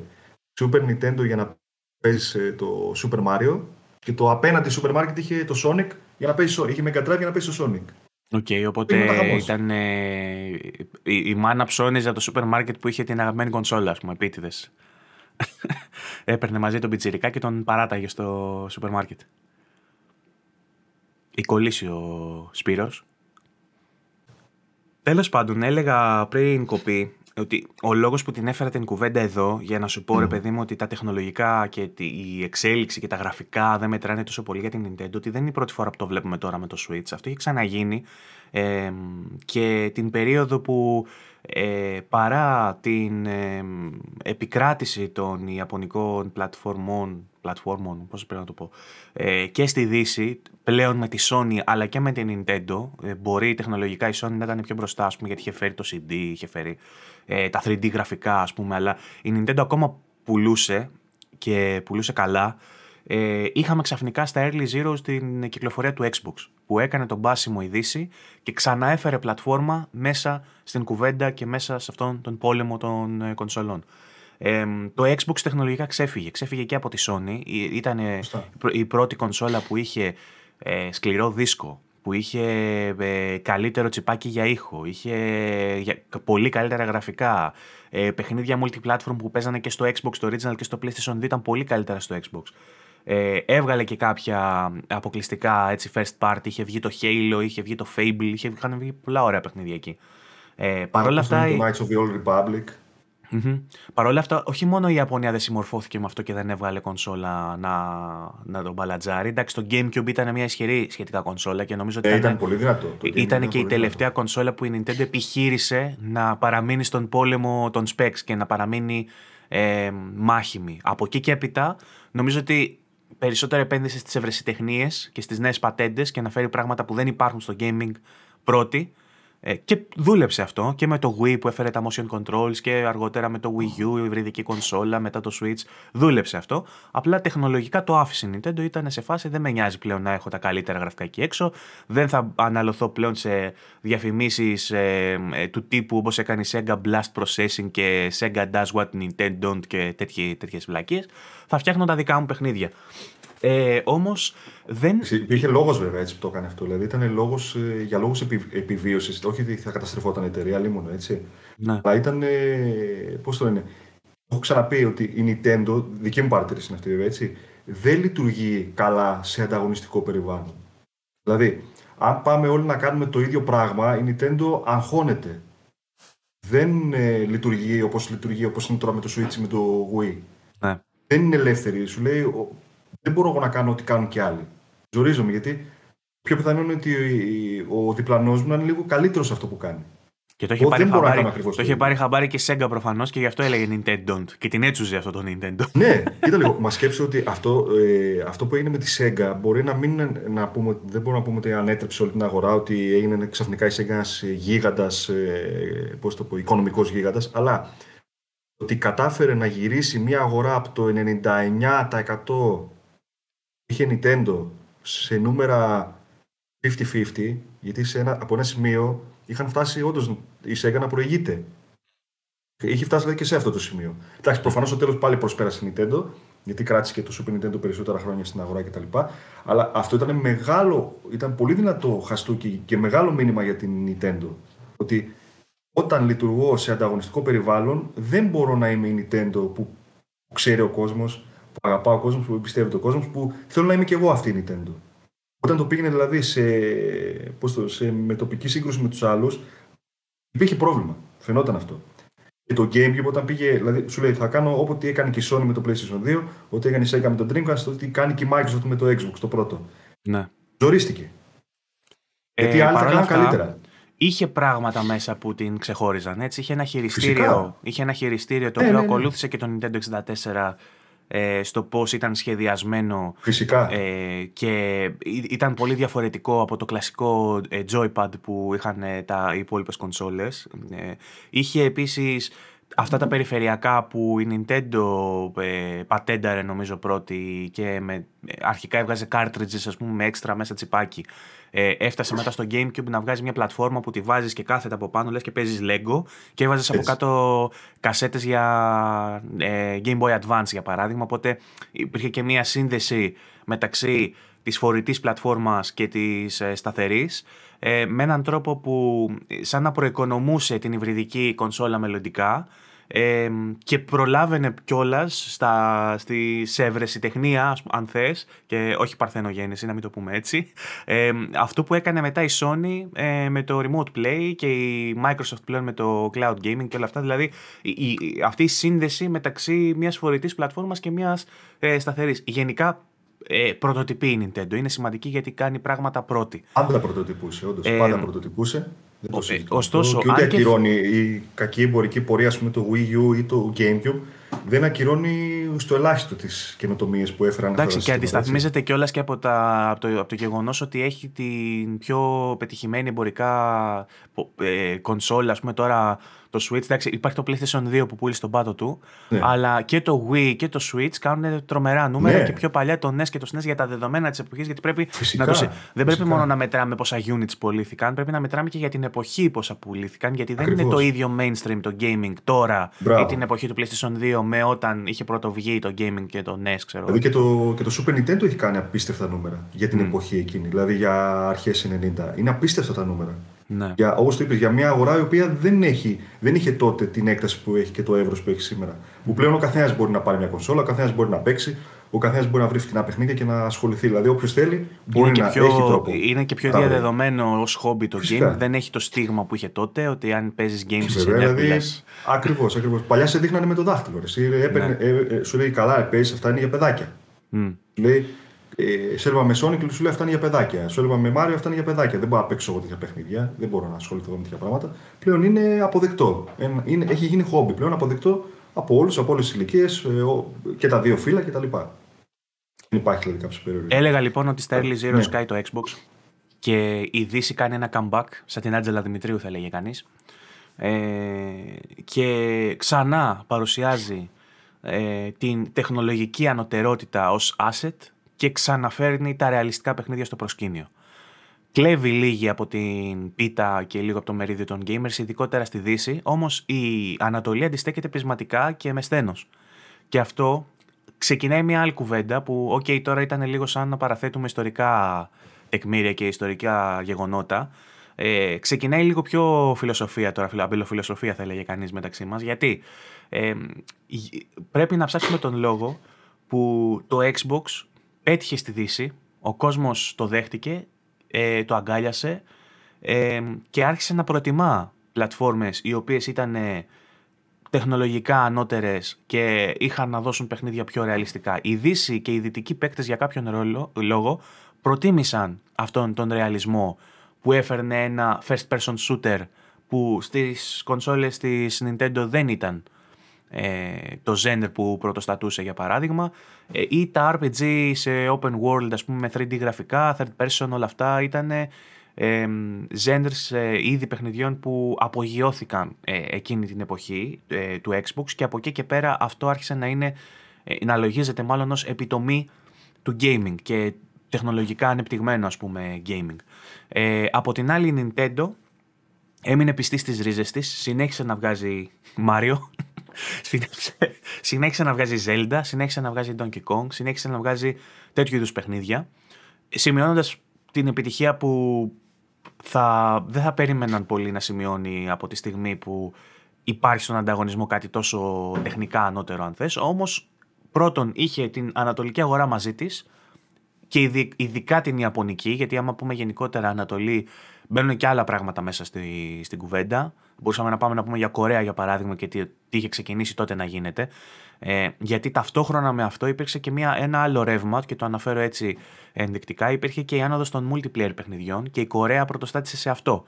Δηλαδή βγήκανε τα MMO που στην Κορέα άρχισαν να παίζουν competitive, να κάνουν e-sports κτλ. Κάτι που στην Ιαπωνία είχε χαρακτηριστεί ως τζόγος τότε ε, και ήταν πολύ περιορισμένα, μπαίνανε πολύ αυστηρά όρια στο market, όχι στο market pool, στο prize pool ε, των ε, συμμετοχόντων σε διαγωνισμούς. Με αποτέλεσμα να νομίζω μην συμφέρει... Νομίζω γενικώς το έχουν. Συγγνώμη, σε διακόπτω. Αυτό νομίζω ναι. γενικώς το έχουν. Δηλαδή και στα από fighting games που παρακολουθώ, πάλι ναι. δεν το πάνε. Δηλαδή τα, τα χρηματικά έπαθα είναι πολύ μικρά. Διάβασα πρόσφατα ότι ο πρώην πρόεδρος της SEGA έχει φτιάξει μια ένωση λέει, που προσπαθεί ένα union και προσπαθούν να φέρουν στη Βουλή την Ιαπωνική προσψήφιση ένα νόμο που θα άρει ε, αυτούς τους περιορισμούς, ούτως ώστε να υπάρχει ανάπτυξη και στα e-sports της Ιαπωνίας, γιατί αυτοί οι κανόνες είναι λίγο παπαθεμελή αυτοί οι νόμοι, ρε παιδί μου, που έχουν σε φάση. Εντάξει, είναι λίγο, ναι, δεν είναι ξεστή, ε, πώς να το πω, δεν είναι πλέον ανταγωνιστική προς ε, τους δυτικούς που διοργανώνουν αντίστοιχες, ε, ε, που κάνουν μάλλον αντίστοιχα τουρνουά και τα λοιπά, είτε σε MMO είτε σε fighting games. Βλέπουν ότι εκεί υστερούν, δεν ε, έχουν μείνει πολύ πίσω. Δηλαδή, όλοι οι μεγάλοι παίκτες θα πάνε στα δυτικά. Ναι. Ή ας πούμε στην Κορέα, σου είπα εκείνη την εποχή, ανακαλύφθηκε η έννοια του ίντερνετ καφέ στην Κορέα. Εκεί δηλαδή γεννήθηκε αυτό το πράγμα. Ε, μπήκανε πολύ με τα μπούνια μέσα στο, στα LOL και σε αυτά οι Κορεάτες, φτιάξανε τα e-sports, οπότε ξεφύγανε λίγο. Οι Ιάπωνες διαχρονικά ε, μένουν ε, πολύ κοντά σε αυτό το στυλ της Nintendo, ρε παιδί μου. Δηλαδή έχουν συγκεκριμένες σημαίες ε, που ε, έχουν δημιουργήσει urban legends πλέον. Έχουν δημιουργήσει αστικούς μύθους. Ας πούμε υπήρχε ένας ε, ε, μύθος ε, αστικός, ο οποίος προφανώς μάλλον δεν ισχύει, με το Dragon Quest που λέει και καλό ότι όταν κυκλοφορεί Dragon Quest κηρύσσεται αργία. το έχεις ακούσει αυτό λογικά. Είναι, είναι αστικός μύθος. Κοίτα λίγο, αυτό δεν λένε όμως ότι είναι και το μοναδικό Ιαπωνέζικο παιχνίδι που κυκλοφορεί Σάββατο. Ναι, και, ναι, για να μην παίρνουν άδειες λένε. Κοίτα, ναι. Ε, υπάρχει, υπάρχει ρε παιδί μου και μια παράδοση κατά την οποία Pokemon βγαίνουν μόνο τον Νοέμβρη για παράδειγμα ξέρω εγώ ή ότι FIFA βγαίνει κάθε Οκτώβρη, κάθε Σεπτέμβρη, κατάλαβες. Εντάξει, αυτό είναι λογικό γιατί πάει και με τη σεζόν την ποδοσφαιρική. Οκ, okay, ναι, μπορείς να αυτή να, το, να, μια χρονιά να βγάλανε, βασικά να έτυχε να βγάλανε το πρώτο και το δεύτερο παιχνίδι να έτυχε και να βγει και Σάββατο το τρίτο παιχνίδι, λέω εγώ τώρα να το βγάλανε Τετάρτη και να πήγες κατάστατο στι πωλήσει. Και να πει τι φταίει, μάλλον η μέρα φταίει η δική μου. Μήπως κάνει μαλακίες στην ανάπτυξη, μήπως δεν είναι καλό παιχνίδι. Όχι, φίλε, μάλλον η μέρα είναι. Κάνεις προληπτική όλοι. Ναι. Ε, ναι. Δεν ξέρω αν είναι για λόγους παράδοσης ή αν υπάρχει αυτός ο αστικός μύθος. Θα μπορούσε να είναι και όντως μαρκετίστικο του τύπου ότι κοίτα να δεις άμα το βγάλουμε Σάββατο και κάνουμε και πολλά events, launch, launch events, ο κόσμος δεν θα δουλεύει, θα πάει στα launch events, ας πούμε, θα δημιουργήσουμε ένα hype. Θα φανεί ότι ο κόσμος σειραίει κατά όχλους, ας πούμε, και ψωνίζει. Κατάλαβε. Και τότε όμως δεν ήταν συνηθισμένο να πεις ότι. Δηλαδή, δεν θυμάμαι άλλο. Μόνο για το. Μόνο για το Dragon Quest τα έχω ακούσει αυτά. Να και, και στο Yakuza συμβαίνουν αυτά. Απλά έχει πιο όριμο κοινό ε, πιο νης κοινό, θέλω να το λέω. Ε, για τη χρονική απόσταση, έτσι, για δεκαετία 80 τώρα λέμε, 90. Ναι, έτσι. ναι, ναι, Τώρα προφανώς ε, τώρα είναι πολύ φυσιολογικό να γίνει. Και για τα Dragon Quest και... ισχύει το ίδιο βέβαια. Και υπάρχει ναι. και μια πολύ διαφορετική προσέγγιση στο, ε, στο marketing εκεί. Δηλαδή, ε, η, οι σημαίες αυτές του gaming ε, τιμούνται από τα άλλα παιχνίδια ακόμα και μέσα στα ίδια. Δηλαδή, ε, Like a Dragon Yakuza είναι όλο μια οδή στο Dragon Quest για παράδειγμα. Ρε παιδί μου. Είναι ένας nerd του Dragon Quest. Δηλαδή, που είναι άλλη εταιρεία, έτσι. Είναι Square Enix όντως. και η άλλη είναι Sega. Υποτίθεται είναι και ανταγωνιστές γιατί και οι δύο φτιάχνουν, δραστηριοποιούνται δηλαδή στα JRPGs. Mm. Δεν είναι ότι ασχολούμαι εγώ με κάτι άλλο, εσύ με κάτι άλλο και δεν βρισκόμαστε ποτέ. Υπάρχει δηλαδή ένα κοινό σημείο αναφοράς. Αυτό όντως με έκανε εντύπωση, γιατί αναφέρεται πολλές φορές μέσα το Dragon Quest. Ότι ο, ο τρόπος σκέψης, ας πούμε, του, του Ichi είναι, έχει μείνει με τη λογική των ηρώων που υπήρχαν στα παλιά τα Dragon Quest. Καλά, και, οι ήχοι, και ήχοι όταν παίρνεις αντικείμενα ναι. και τέτοια, δηλαδή έχουν ξεπατικώσει πάρα πολλά πράγματα. Από την μεριά τους, αυτοί που φτιάχνουν το Dragon Quest διατηρούν πολλά πράγματα. Πάλι, ναι. όταν βρίσκεις αντικείμενο, όταν κάνεις level up κτλ., διατηρούν και στα Pokemon γίνεται αυτό. Γενικότερα τα JRPG ε, και η ιαπωνική κουλτούρα γενικότερα έχει την τάση να κάνει homage ε, ναι, σωστό. Στο, στο παρελθόν. Ε, και αυτό έχει περάσει και, στα, και στην κουλτούρα την ε, γενικότερη της χώρας και το είδαμε αυτό πούμε, στους Ολυμπιακούς Αγώνες που η μασκότ και το, το, το branding ας πούμε, όλων των Ολυμπιακών Αγώνων βασίστηκε στον Sonic, στον Mario, στον Pikachu. Ε, δεν είναι πλέον ε, ένα περιθωριακό λούμπεν έτσι, κομμάτι της κουλτούρας και της διασκέδασης στο gaming. Ναι, αυτά είναι ασύλληπτα πράγματα. Στην Ιαπωνία. είναι ασύλληπτα πράγματα. Τώρα να ακούς ξαφνικά μουσικές από Fantasy Star, από Zelda, από όλα αυτά τα παιχνίδια που μας μεγάλωσαν να τα ακούμε πλέον σαν κάτι φυσιολογικό στην, έναρξη, στην τελετή έναρξη ας πούμε, των Ολυμπιακών Αγώνων. Είναι πολύ σημαντικό αυτό. Έχουμε, έχουμε πάει σε άλλο επίπεδο πλέον. Είναι και τα οποία να είναι αποδεκτά από όλους, έτσι. Ναι. είναι το, αυτό που είναι για όλο τον κόσμο. Δεν είναι, μόνο είναι για σαν να αναγνωρίζεται ας πούμε καθολικά από όλη την οικουμένη την Ιαπωνική ε, το gaming σαν κάτι ε, ταυτόσιμο με την, ε, με, με, την, με την ύπαρξή τους ως έθνος. Είναι σαν ε, τον μουσακά για εμάς τους Έλληνες, σαν το μαλάκα ναι. για εμάς τους Έλληνες. είναι, είναι κάπως έτσι το gaming για αυτούς. Είναι όντως, είναι ρε παιδί μου σαν να μεταφέρεται, σαν να έχουν, πώς το λένε, ε, κομμάτια του DNA στο κώδικά τους, των παιχνιδιών. Είναι, είναι ε, πώς το πω, είναι σημείο της παράδοσης πλέον. Είναι, είναι το ναι. βίντεο παιχνίδια για αυτούς. Είναι ένα, αυτά, ένα γραφικό στοιχείο. Υπάρχουν και κάποια tropes το, τα οποία tropes ήταν το βασικό θέμα που θέλαμε να πιάσουμε σε αυτή την εκπομπή, όμως τελικά αποδείχτηκε ότι και εμείς κάνουμε ένα homage στην Τζαπανίλα. Αλλάζει δηλαδή έτσι, το, έτσι. το ύφος και το θέμα της εκπομπής, αλλά αυτή, αυτή η δυναμικότητα είναι κάτι που χαρακτηρίζει τα VG24 podcast και τα spin-off του. Ε, ε, οπότε, ας μιλήσουμε λίγο και για tropes. Θες να μου πεις, όταν σου λέω Japanese tropes, δηλαδή κλισέ που βλέπουμε πάντα σε ιαπωνικά παιχνίδια, τι σου έρχεται στο μυαλό; Μου έρχεται στο μυαλό mm. αυτός ο έφηβος ήρωας που πρέπει να σώσει τον κόσμο. Τα Hero. Hero, ναι, δηλαδή, hero Quest. Ναι, δηλαδή σε σημείο που με έχει κουράσει πλέον και γι' αυτό χάρηκα τόσο πολύ το, το τελευταίο του Γιάκουζα γιατί είναι όλοι μπαρμπάδια. Mm. Όμως είναι ένα Hero Quest. Είναι ένα Hero Quest, απλά είναι, είναι. είναι μια διακομόδηση, μια παροδία των Έτσι. Hero Quest. Σαν να κάνουν Έτσι. παροδία στο ίδιο το. Ναι. Αλλά αυτό που όντως που με έχετε πρώτο πράγμα είναι αυτό. Σκέφτομαι πάντα έναν πιτσιρικά, 16χρονο, 17χρονο, ο οποίος έχει ένα τεράστιο σπαθί και προσπαθεί να σώσει τον κόσμο. Είναι sexual innuendo το μεγάλο σπαθί; Ε, δεν ξέρω, πρέπει να σας απαντήσουν αυτοί που τα σχεδιάζουν. Να ρωτήσουμε τον Ομούρα τι σκέφτηκε, γιατί αυτός τα έφερε πρώτος. Ε, το, το, ένα σπαθί που είναι μεγαλύτερο από τον boy του πρωταγωνιστή είναι ένα Japanese trope ή το έχουμε δει και σε ευρωπαϊκά παιχνίδια; Ε, νομίζω όχι, δεν το έχουμε δει γιατί αν βάλουμε και το. Ναι, όχι, κανένας δεν μπορεί να το φτάσει αυτό. Βάζουμε και το Asura Wrath. Εκεί πέρα που με το σπαθί τρύπησε τη γη, έτσι. Είναι το μεγάλο το σπαθί. Το γασουβλάκι, το κονομιγιάκι. Αυτό το είναι το μεγαλύτερο σπαθί που έχει καταγραφεί στην ιστορία των βιντεοπαιχνιδιών, νομίζω. Δεν πρέπει να υπάρχει μεγαλύτερο. Έτσι. Λοιπόν, μπράβο, η, η, η, πιο, η πιο έξτρα στιγμή, ίσως μετά το boss fight του Randan στο Elden Ring, ξέρω εγώ, που, που γίνεται κομίτη. γίνεται ζητανή.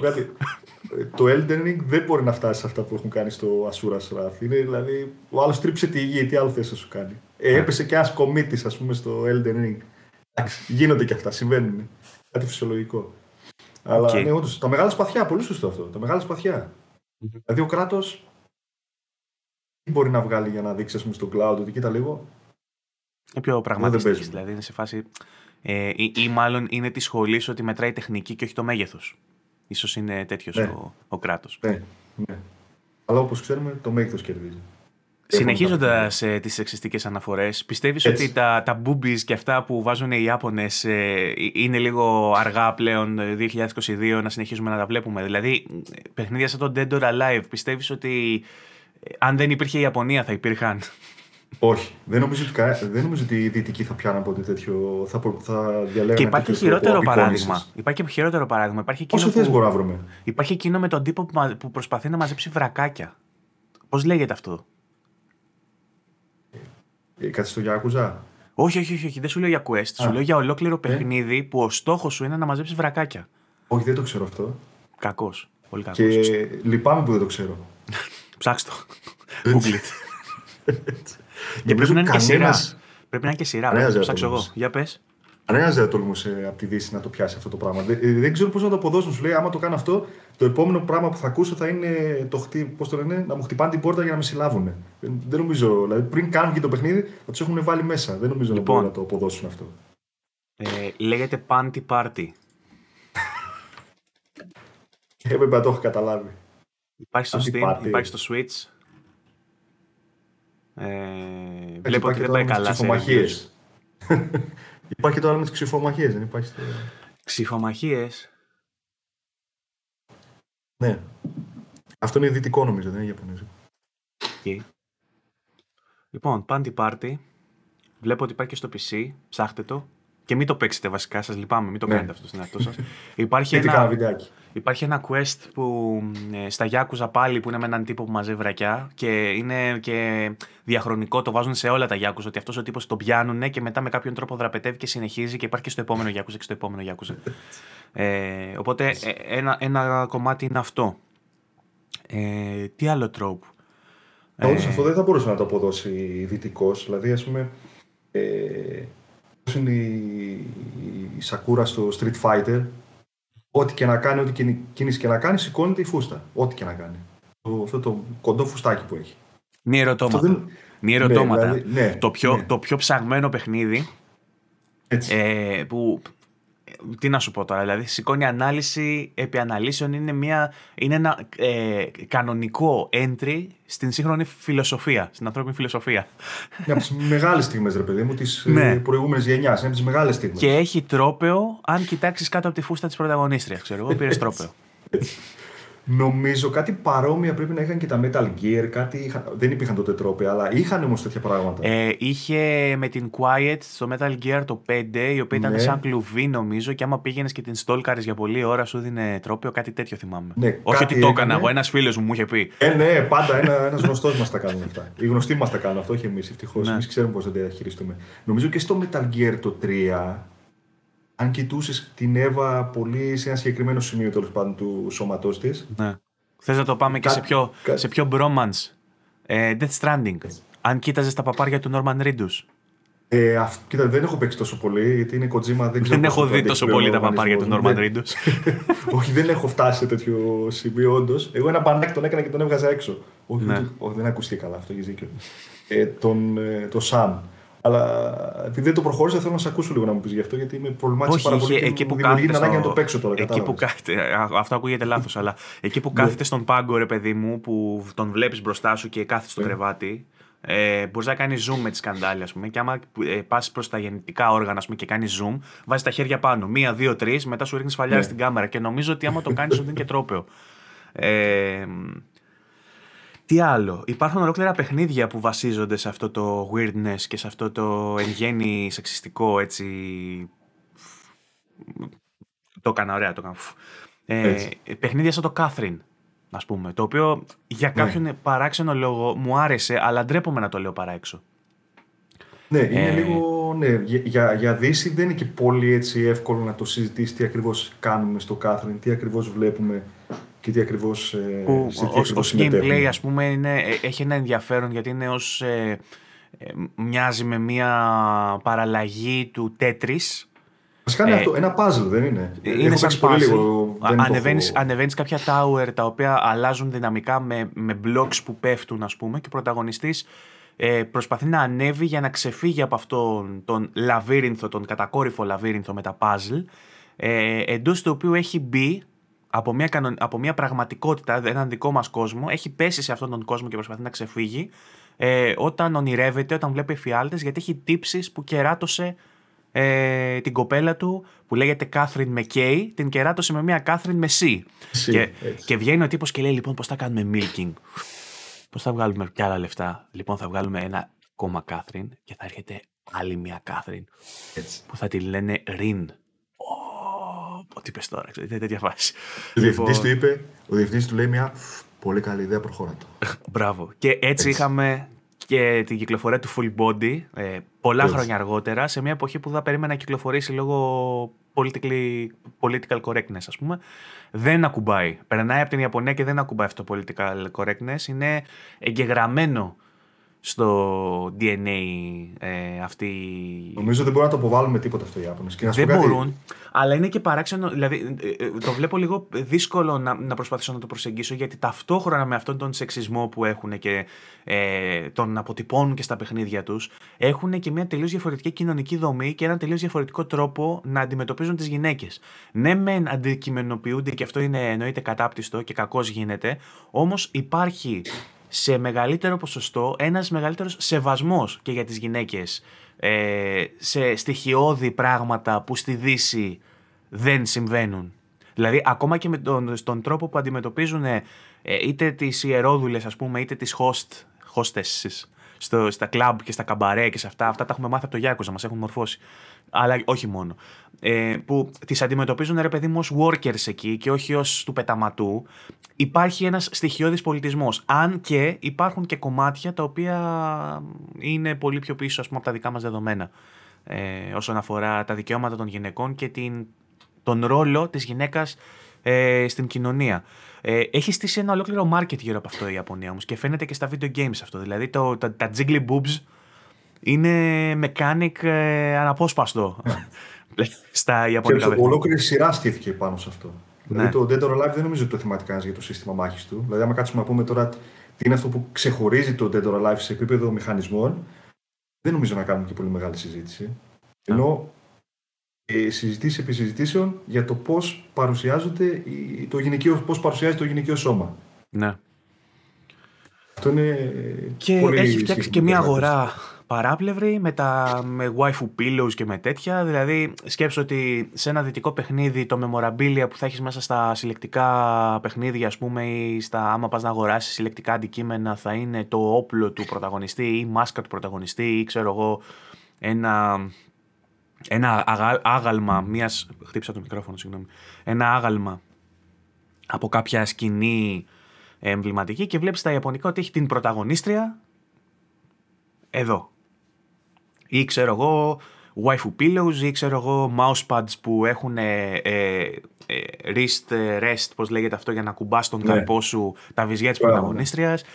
Ε, αυτό, κοίτα, είναι προβληματικό, είναι προβληματικό, αλλά από την άλλη... Να σου πω κάτι, Εμείς το λέμε προβληματικό, το συμφωνούμε, δεν είναι σωστό, δεν πρέπει έτσι, δεν πρέπει αλλιώς. Συμφωνούμε σε όλα, δεν το συζητώ, ρε παιδί μου. Ενώ όλη η κοινότητα των gamers συμφωνούμε. Δεν, το θεωρεί, δεν νομίζω να βγει κάποιος να πει Α, ωραία τα δείχνουν έτσι, μια χαρά συνεχίστε. Αλλά σκέψτε ότι βγήκε μια Capcom για το Resident Evil 5, ε, συγγνώμη, για το 8, σου έβγαλε μια Lady Dimitrescu και από εκεί και πέρα καταρρίφθηκε η οποία συζήτηση. Όλος ο ναι. κόσμος να σου πω όμως κάτι. Νομίζω ότι είναι λίγο depraved. Ανατολική. Είναι λίγο depraved ο κόσμος, είναι λίγο στερημένος λόγω της γενικότερης πολιτικής ορθότητας που πλέον δεν ε, ε, ενθαρρύνεται. Αυτό δεν μπορώ να το ξέρω. Ε, γενικότερα στη Δύση, ρε παιδί μου, να δίνεις βυζιά φατσαφόρα. Βγαίνει ο Ιάπωνας και στα δίνει φατσαφόρα τα βυζιά. Και ο στερημένος Δυτικός που δεν του δίνουν από εδώ πέρα τέτοια πράγματα και βλέπουν στον αντίποδα την, να κάνουν desexualize, να αποσεξουαλικοποιούν ας πούμε ναι. χαρακτήρες όπως την Lara Croft που ναι. αν θυμάσαι ε, στις απαρχές της ήταν τα τρίγωνα βυζιά τα τεράστια, ξέρω εγώ και αργότερα κοντά σορτσάκια. Που κάνει έτσι. έτσι τη γνωρίζαμε τη Λάρα. Ναι, και πλέον έχει γίνει ας πούμε ένα next door girl, πολύ όμορφη παρόλα αυτά, ξέρω εγώ, και ναι. καλώς την κάνανε και την κάνανε όπως την κάνανε. Απλά σε, μια, σε ένα γενικότερο ρεύμα αποσεξουαλικοποίησης των ναι. ρόλων των γυναικείων στη Δύση, σκάει ένας Ιάπωνας με μια Lady Dimitrescu που στα δίνει φάτσα φόρα βυζάρες, ξέρω εγώ, και, λες, και, και λέει ο, ο Δυτικό, Όπα, εδώ είμαστε, ε, ας κάνουμε simping που λένε εντός εισαγωγικών. Και, είναι λες και το κάνουν όντως σαν απάντηση προς τη Δύση. Σου λέει εσείς κάνετε τη λάρα, τη μικραίνετε, τη μαζεύετε, τη κάνετε λίγο να είναι πιο απόμακρη, να μην είναι ναι. τόσο. Να μην, την, να μην είναι παιδί μου τόσο κοντά προσιτή σε σένα. Εγώ σου πετάω μια τρίμετρη βαμπυρέσα. Ναι πλούσια τα η οποία έρχεται, έρχεται, έρχεται να, να αντικαταστήσει τον ε, NPC τον ψηλό που σε κυνηγάει μέσα σε ένα κτίριο που μέχρι πρώτη δεν ήταν σεξουαλικοποιημένος ρόλος. Ήταν, ήταν ένας νταβάς, ξέρω εγώ. Ήταν ένας ψηλός με καμπαρτίνα που σε κυνηγάει επιδειξίας. Σου άνοιγε την καμπαρτίνα και από κάτω ψωλή σε βαρέσει, ξέρω εγώ. με τη δερμάτινη καμπαρτίνα και σε κυνηγούσε με το καπελάκι τώρα. Είναι ναι, ναι. Και αφαιρούν αυτό και βάζουν το sex symbol, ας πούμε η οποία έχει γίνει ο κινητήριος ε, μοχλός του marketing του Resident Evil. Σωστά, σωστά. Ενώ, είχε, ενώ ήταν απλά μόνο ε, το ένα Δεν ήταν, τέταρτο, ξέρω Το ένα τέταρτο και ούτε. Και, δηλαδή και σαν boss fight και σαν εμφανίσεις, σποραδικά ήταν, δεν ήταν τόσο. Ναι. Στα Παρ' όλα αυτά, πολύ ωραίο. Πολύ ωραίος ρόλος. Έπαιξε πολύ ωραία η τύπησα, πήρε και βραβείο. Ναι. Όχι, που... έπαιξε πολύ καλά. Πολύ καλά. Ναι. Ε, νο τέτοιο, χωρίς ηρωνία το λέμε. Σενάρια άρα. Καλή ερμηνεία. Ήταν καλή ερμηνεία. Γι' αυτό που την έδωσα να κάνει, μια χαρά έκανε η κοπέλα. Ναι, μια χαρά. Ε... Αλλά δεν μπορούμε να το παραβλέψουμε αυτό. Αυτό μόνο οι Ιάπωνες μπορούν να το κάνουν. Αυτό το μη πολιτικά ορθό. Αυτό το... Ε, αυτή η εμπορευματοποίηση του γυναικείου σώματος. Αυτό μόνο οι Ιάπωνες μπορούν να το κάνουν. Ναι. Και να μην σε ενοχλεί, δηλαδή να, να το προσπεράσεις, να πεις δεν βαριέσαι, πάμε παρακάτω. Γιατί το προσπερνάμε όμως; Γιατί το προσπερνάμε. Στο God of War δεν νομίζω ότι θα το δεχόταν κανένας αυτό το πράγμα. Στο, στο God of War έχει πολλές αμφιλεγόμενες σκηνές, η αλήθεια είναι. Ε, έχει, αλλά είναι και τα λεγό τόσο όσο. Δεν έχει... Στο πρώτο, ας πούμε, είχε θυμάμαι τη Σαρκίζιαν, αυτή τη φεμινίστρια, να χτυπιέται για τη σκηνή ναι. με, το, με τι τύψει στο κρεβάτι που έχει. Στο, ε, ή στο πρώτο ή στο δεύτερο God of War είναι, δεν θυμάμαι. Που μπαίνεις μέσα από καράβι και τις βρίσκεις και τη, σου βγάζει QTE για να πηδήξεις κάτι τύψεις. Νομίζω σε όλα, σε όλα τα God of War. Τα πρώτα δηλαδή αυτά που ήταν πιο έτσι, arcade στυλ, νομίζω τα είχε είχε, είχε τέτοιες σκηνές σε όλα τα. σε ένα δωμάτιο, σε ένα ξεχασμένο πλοίο. Έχει νομίζω κάτι τέτοιες σκηνές παντού. Ναι. Αυτό με το όμικρο, πάντα το όμικρο. Ένας φίλος μου. To pay respect. ε, Έτσι Αλλά αυτό είναι ένα κομμάτι το οποίο θα, δεν θα τολμούσαν οι δυτικοί να το κάνουν. Ας γιατί, μόνο η Τακάκη θα μπορούσε να φτιάξει fighting game με αυτό το Γιατί όμως είμαστε επιλεκτικά ευαίσθητοι, ρε φίλε; Δηλαδή σε δυτικά παιχνίδια έχει φύγει αυτό και έχει γίνει ολόκληρο θέμα και για άλλα πράγματα που δεν είναι ε, καν τόσο απτά όπως, όσο είναι ο σεξισμός που μπορεί να το δεις και να το μιμηθείς ας πούμε ή οτιδήποτε. Είχε γίνει άλλος για παράδειγμα με το Call of Duty με το No Russian Alive για παράδειγμα που ήταν σε ένα αεροδρόμιο που σε έβαζε μέσα από την οπτική των Ρώσων που σκοτώνουν civilians και τα λοιπά. Ε, είναι πιο πιθανό να πάρεις το δείγμα από ένα Call of Duty ότι α, ξέρω εγώ, οι Ρώσοι τρομοκράτες σκότωσαν civilians και να πας να πάρεις ένα όπλο να σκοτώσεις κι εσύ, ή είναι πιο πιθανό παίζοντας παιχνίδια που έχουν αντικειμενοποιήσει τη γυναίκα να πας να αντικειμενοποιήσεις και εσύ γυναίκες, ας πούμε, στον δρόμο και στο, στο περιβάλλον σου. Δηλαδή, ε, γιατί είμαστε, είναι... είμαστε ναι. τόσο επιλεκτικά ευαίσθητοι, θέλω να πω. Γιατί να μην καταδικάζουμε σε φάση που οι Ιάπωνες βάζουν βυζιά παντού να πάνε να γαμηθούν οι Ιάπωνες. Γιατί δεν το λέμε αυτό. Γιατί είμαστε λιγούρια. Νομίζω ότι παίζει ρόλο η απόσταση. Η πολιτισμική απόσταση. Δηλαδή, κάνουν, αυτοί το κάνουν. Εμείς δεν κάνουμε κάτι. Ναι. Εμείς απλώς το δεχόμαστε. Ω okay. ε, θεατές. Δεν κάνουμε κάτι. Δεν με τον, με τον ίδιο τρόπο, θες να πεις που δεν μας ενοχλεί ότι οι φυλές στην Αφρική έτσι που δεν έχουν έρθει σε επαφή με τον ε, σύγχρονο πολιτισμό μπορεί να είναι κανίβαλοι για παράδειγμα και λέμε αυτοί το κάνουν οι, το κάνουν εκεί κάτω, ξέρω, δεν μας νοιάζει. Μα, να σου πω κάτι, η απόσταση, είτε η πολιτισμική είτε η χιλιομετρική, παίζει πολύ μεγάλο ρόλο. Δηλαδή, αν ε, οι κανίβαλοι φάνε έναν άνθρωπο, δεν θα σου αλλάξει τη δική σου μέρα, δεν θα σε ταράξει. Θα πεις, κανίβαλοι είναι, φάνηκε έναν άνθρωπο που λέω. Λέμε τώρα, τώρα λέμε ένα χοντρό παράδειγμα. Δεν είναι Ωστόσο, δεν εξάγουν πολιτισμό και εμείς τον καταναλώνουμε κανίβαλοι. Όχι, αλλά ε, δεχόμαστε πολύ εύκολα όμως, γιατί κοίτα λίγο, ε, είναι και λίγο αυτό που λέμε, που ζούμε έτσι, λίγο, είναι λίγο υποκριτικό. Δηλαδή, μπορεί να το θέλουμε, αλλά όχι να το φτιάχνουν τα δικά μας στούντιο. Δηλαδή να μην είναι κάτι κοντά σε εμάς για να, για να μας φέρει και εμάς ε, να μας κάνει το ίδιο ένοχους με αυτούς που το κατασκευάζουν. Ναι. Τώρα με την Ιαπωνία σου λέει, κοίτα λίγο, εγώ έχω απόσταση. Mm. Αυτός είναι ο πολιτισμός του. Εγώ δεν φταίω σε κάτι. Εγώ απλώς το καταναλώνω το προϊόν. Είμαστε σε άλλο state όμως. Δηλαδή, βλέπεις εδώ πέρα δηλαδή, ότι. Ναι. Ε, υπάρχει μια, ένα, ένα κίνημα του Me Too ας πούμε που έχει μπει και στο gaming και βλέπουμε πλέον να ζητάνε να έρθει σε ισορροπία το, ε, το, το πόσες γυναίκες δουλεύουν σε ένα στούντιο σε σχέση με πόσους άντρες, το να μην υπάρχει το frat culture που η παρενόχληση των γυναικών, ε, το να υπερβαίνει τον ρόλο του καθένα. Ναι, στην Ιαπωνία ακούω συνέχεια ότι αυτό δεν υφίσταται ας πούμε, ότι δηλαδή και είναι ένα ντροκρατούμενο επάγγελμα το web development στην Ιαπωνία και ότι υπάρχει ας πούμε αυτό το discrimination και αυτό το sexual harassment και όλα αυτά υπάρχουν στην Ιαπωνία. Ε, Νομίζω ότι στην Ιαπωνία, δεν τα, επειδή υπάρχει αυτή η απόσταση, δεν ξέρουμε τι ακριβώς ε, γίνεται ας πούμε, με τις γυναίκες. Ε, πόσοι γνωρίζουν ότι το Streets of Rage το 2, ένας τίτλος αρχές δεκαετίας του 90, είναι ένα κλασικό beat up, πολύ, και πολύ επιτυχημένο μάλιστα. Το έχει σχεδιάσει η γυναίκα. Αυτό είναι πολύ σημαντικό. Δηλαδή υπάρχουν ε, οι Άπωνες έχουν γυναίκες. Ναι, απλώς δεν πρόκειται να τα μάθουμε ποτέ γιατί δεν, είτε, είτε δεν τα ψάχνουμε, είτε δεν υπάρχει τρόπος έτσι να έχουμε πρόσβαση σε αυτή την πληροφορία. Ναι. Δηλαδή και εγώ πρόσφατα το έμαθα ότι του, τους χαρακτήρες, τους κακούς, όλους τους ζωγράφησε, τους κίτσαρε γυναίκα. Είναι δικά της παιδιά. Όλοι οι χαρακτήρες στο Streets of Rage το, το 2. Νομίζω είναι η αδελφή του Ιούζο Κοσίρο, αυτός που φτιάχνει τις μουσικές okay. του Α αφήσουμε λίγο την χρήση vision σε video games, θα πάμε σε κάτι λίγο πιο. Ε, Όχι, εμείς οι άπονες, έτσι. Ναι. Εμείς... Ε, νομίζω ότι ένα άλλο τρόπο που έχουμε στα Ιαπωνέζικα παιχνίδια είναι το, ε, το double crossing. Ε, η, η προδοσία μετά από προδοσία και μετά και άλλη προδοσία. Και τα αλλεπάλληλα. Και όχι μόνο. Και τα αλλεπάλληλα plot twists. Είχα στο μυαλό μου persona, ας πούμε, για με τα, plot twists. Ναι. Που ξέρω εγώ, αυτός είναι ο κακός, όχι αυτός είναι ο κακός, όχι αυτός είναι ο κακός. Και στο τέλος καταλήγει να γίνεται plot twist 45 φορές και να αρχίζει να κουράζει σε κάποια φάση. Παρ' όλα αυτά, εκεί είναι το, το zoom της υπόθεσης. Ε, και... Για 130 ώρες παιχνίδι το χειρίστηκαν, θεωρώ καλά. Εντάξει, ήταν... Μιλάει για το Persona συγκεκριμένα, αλλά ε, ε, συμ, συμφωνείς ότι, τα plot twist, ότι τα plot twist είναι πολύ ιαπωνικό έτσι τρόπο, ότι το βλέπεις πολύ συχνά στα Ιαπωνέζικα; Ναι, νομίζω ναι, μας αρέσει αυτό το πράγμα. Δηλαδή να υπάρχει ο, ο κρυφός ανταγωνιστής που δεν μπορούμε να τον δούμε ποιος είναι στην πραγματικότητα και ότι όντως υπάρχει ένα πέπλο μυστηρίου για το ποιος είναι ο κακός στην πραγματικότητα. Αυτό νομίζω το έχουν ε, ναι, όντως είναι ένα στοιχείο που το βλέπουμε πάρα πολύ στα Ιαπωνέζικα παιχνίδια. Δηλαδή πουλάει αυτό το πράγμα και μπορούν να, να στο πουλήσουν πολύ ωραία αυτό. είτε το κάνουν έτσι με κομψό τρόπο όπως το Persona, είτε το κάνουν λίγο άκομψα όπως είναι στα Metal Gear, ας πούμε. Ναι. Μου το επιτρέψετε αυτό να το πω, ότι στα Metal Gear δεν το κάνουν πάντα επιτυχημένα. Ε, Αν μιλάμε για το 5, έχω τα χειρότερα να σου πω για το πώς το. Ε, στο 5 ήταν λίγο σαν λευκή πετσέτα, αλλά ας πούμε στο 4 και στο 2 το θεωρώ ε, πολύ χειρότερα στη διαχείριση αυτού του concept. Λείπει ο Παύλος εδώ τώρα να παίξει φάπες, δυστυχώς. Oh, Χαμός.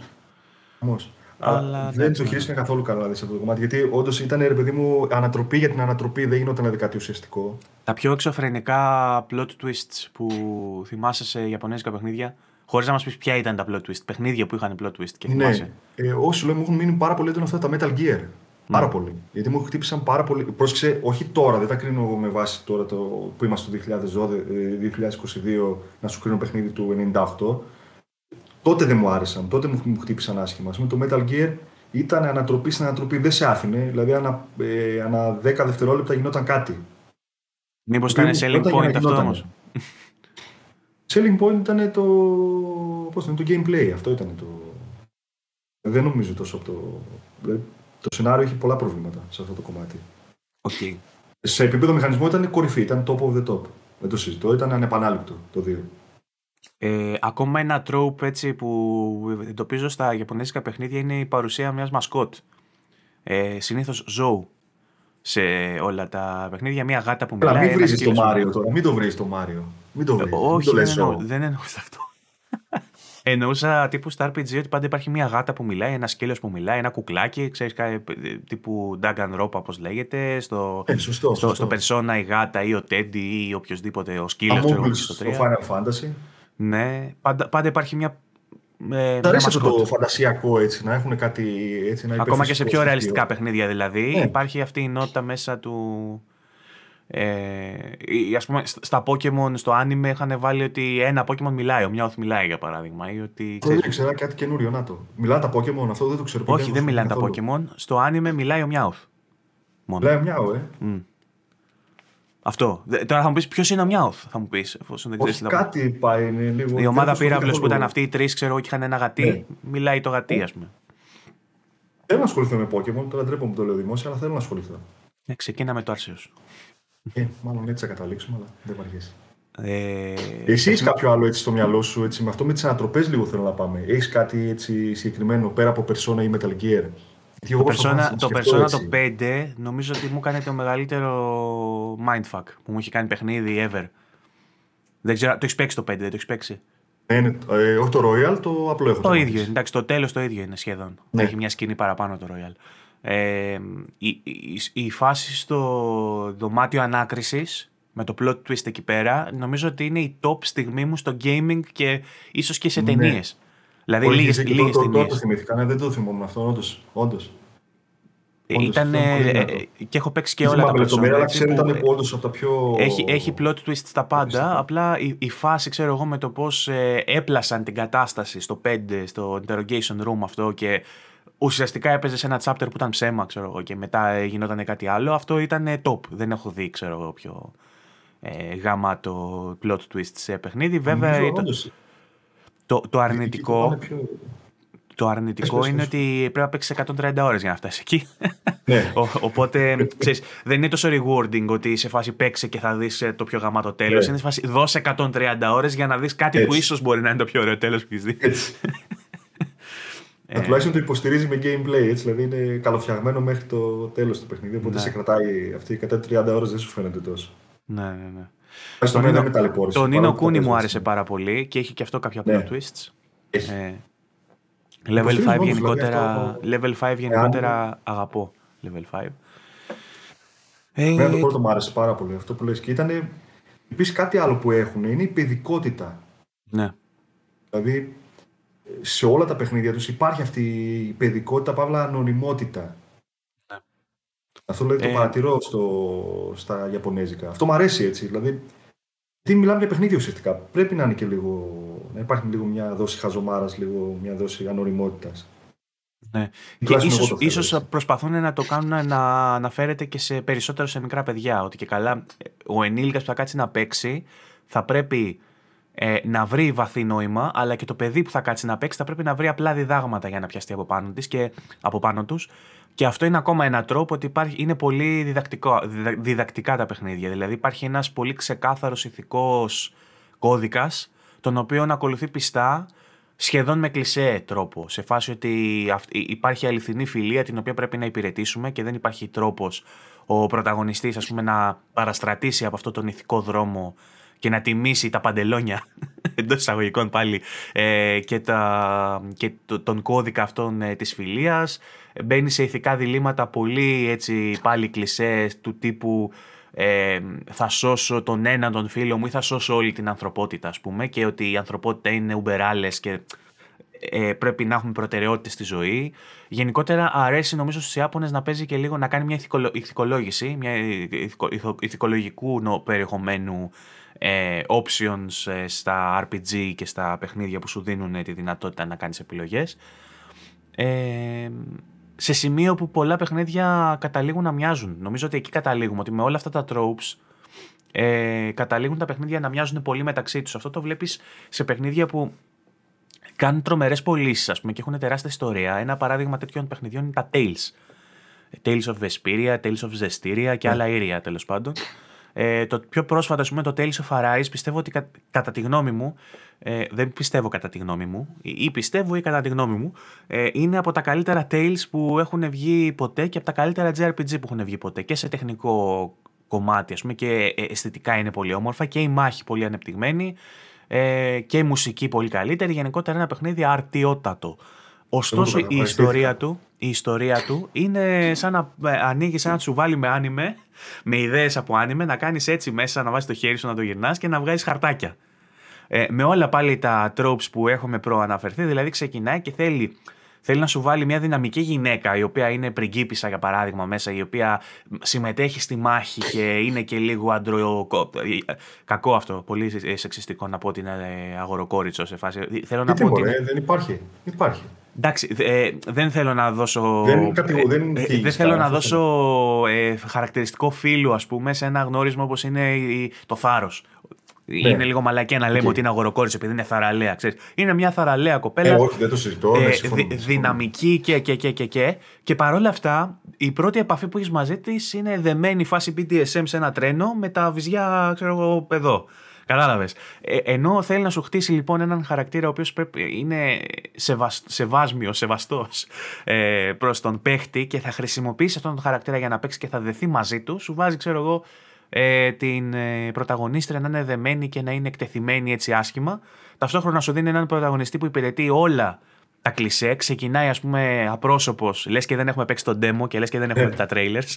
Και φοράει για ένα αρκετά μεγάλο διάστημα μια μεταλλική μάσκα και με πολύ φθηνό τρόπο προσπαθεί να σου δείξει ότι η πρωταγωνίστρια ξεκινάει να καψουρεύεται τον εσωτερικό κόσμο του πρωταγωνιστή γιατί φοράει μια μεταλλική μάσκα και δεν μπορεί να δει ότι από κάτω κρύβεται ένα τζόβενο, ένας γκόμενος super duper, ξέρω εγώ. Κατάλαβες.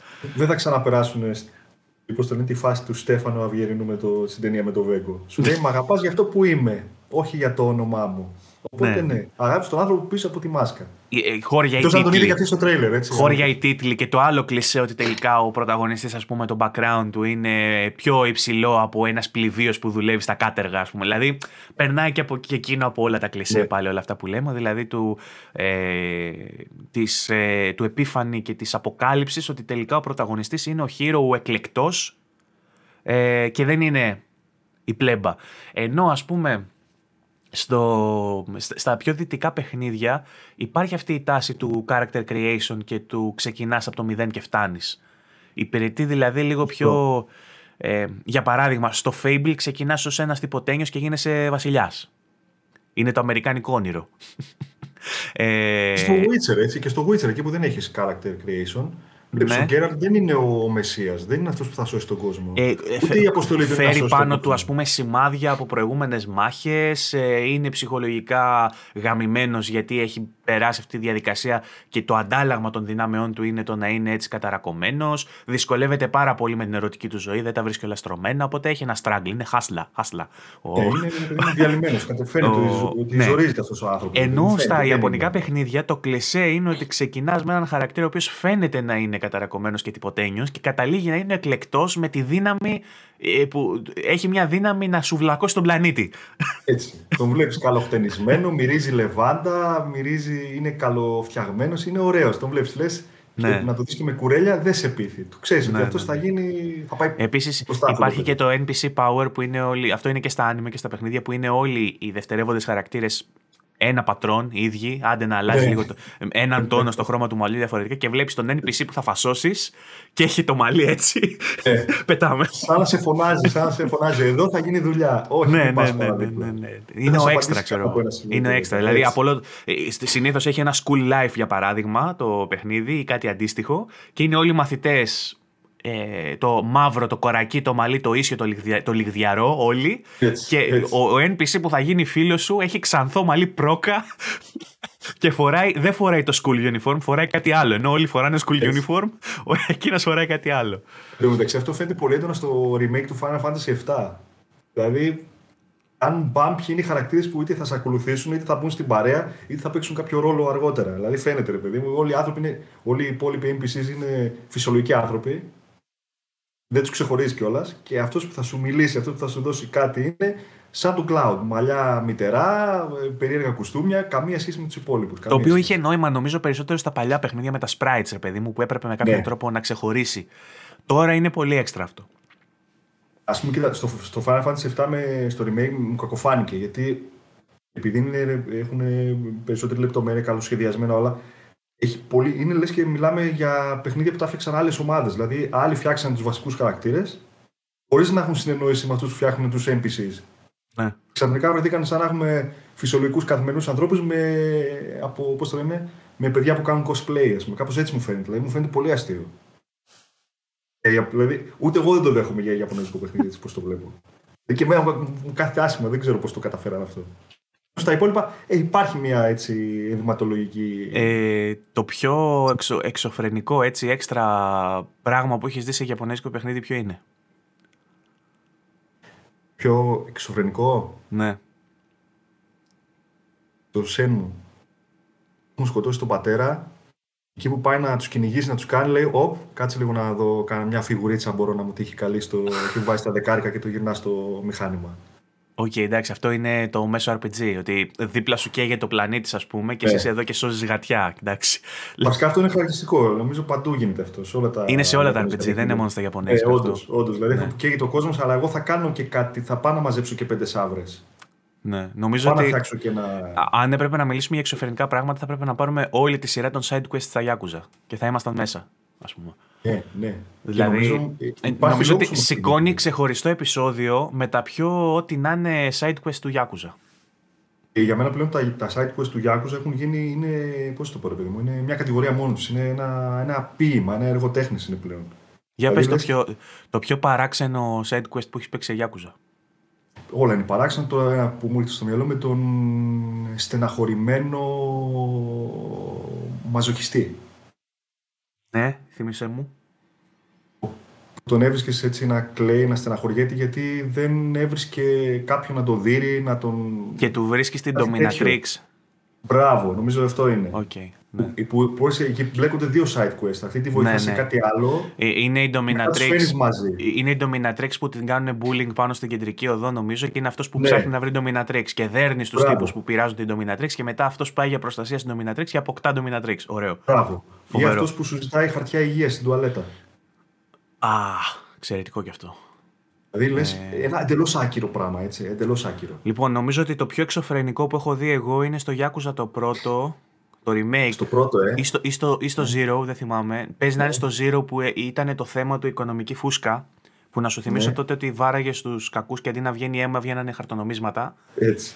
Ε, που είχε ένα side quest με έναν κόκορα που τον κέρδιζε σε ένα bowling alley. Ε, αν έκανες strike, κάτι τέτοιο σου δίνει ένα ε, έναν κόκορα, μια κότα, ε, το οποίο ναι. μετά το χρησιμοποιούσες ναι, Στο μηδέν ήταν, ναι. Στο Ναι, το χρησιμοποιούσες ως partner στην επιχείρηση που άνοιγες. Θυμάμαι ότι στα, στα περισσότερα Γιάκουζα άνοιγες καμπαρέ.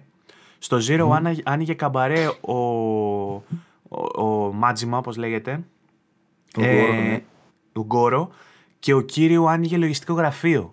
Financial ε, τέτοιο. Ε, και είχε και είχες για βοήθεια. Πρέπει να ήταν με κτηματομεσητικά κάτι Κτηματομεσητικά, σωστά, ναι. Και είχες για σύμβουλο τότε, με City το, τον Κόκορα. Ο οποίος σου μίλαγε και σου έκανε κοκό κοκό και, και σου έβγαζε από κάτω τι λέει, ξέρω εγώ, ο Κόκορας. Αυτό υπάρχει και στο Like a Dragon, ο οποίος έχει αλλάξει το πλέον. Σε χάνω. Σε χάνω και δεν ξέρω τι να κάνω. Περίμενε. Ο Κόκορας και είναι. Ε, τώρα, τώρα με ακούσει disconnected, λέει connected. OK, okay. ναι, είσαι μέσα και έξω. Λοιπόν, Γνώριμο αυτό. Για έτσι, έτσι. Ούτε αυτό ακούστηκε καλά. Λοιπόν, ναι. ε, πώς το λένε, ο Κόκορας είναι ένα από τα βασικά στελέχη της ε, χρηματοοικονομικής εταιρείας που έχει ανοίξει ο, που έχει κληρονομήσει μάλλον ο Ιτσι. Ναι, ναι. ναι δηλαδή, από τους πρώτους που γνωρίζεις είναι μια γιαγιά, ο Κόκορας και η γραμματέας σου. Mm-hmm. Ε, Εμείς θα κάνουμε αυτή την εταιρεία που ασχολείται με μετοχές. Mm-hmm. Ο Κόκορας είναι βασικός τέλεχο. Εξαιρετικό.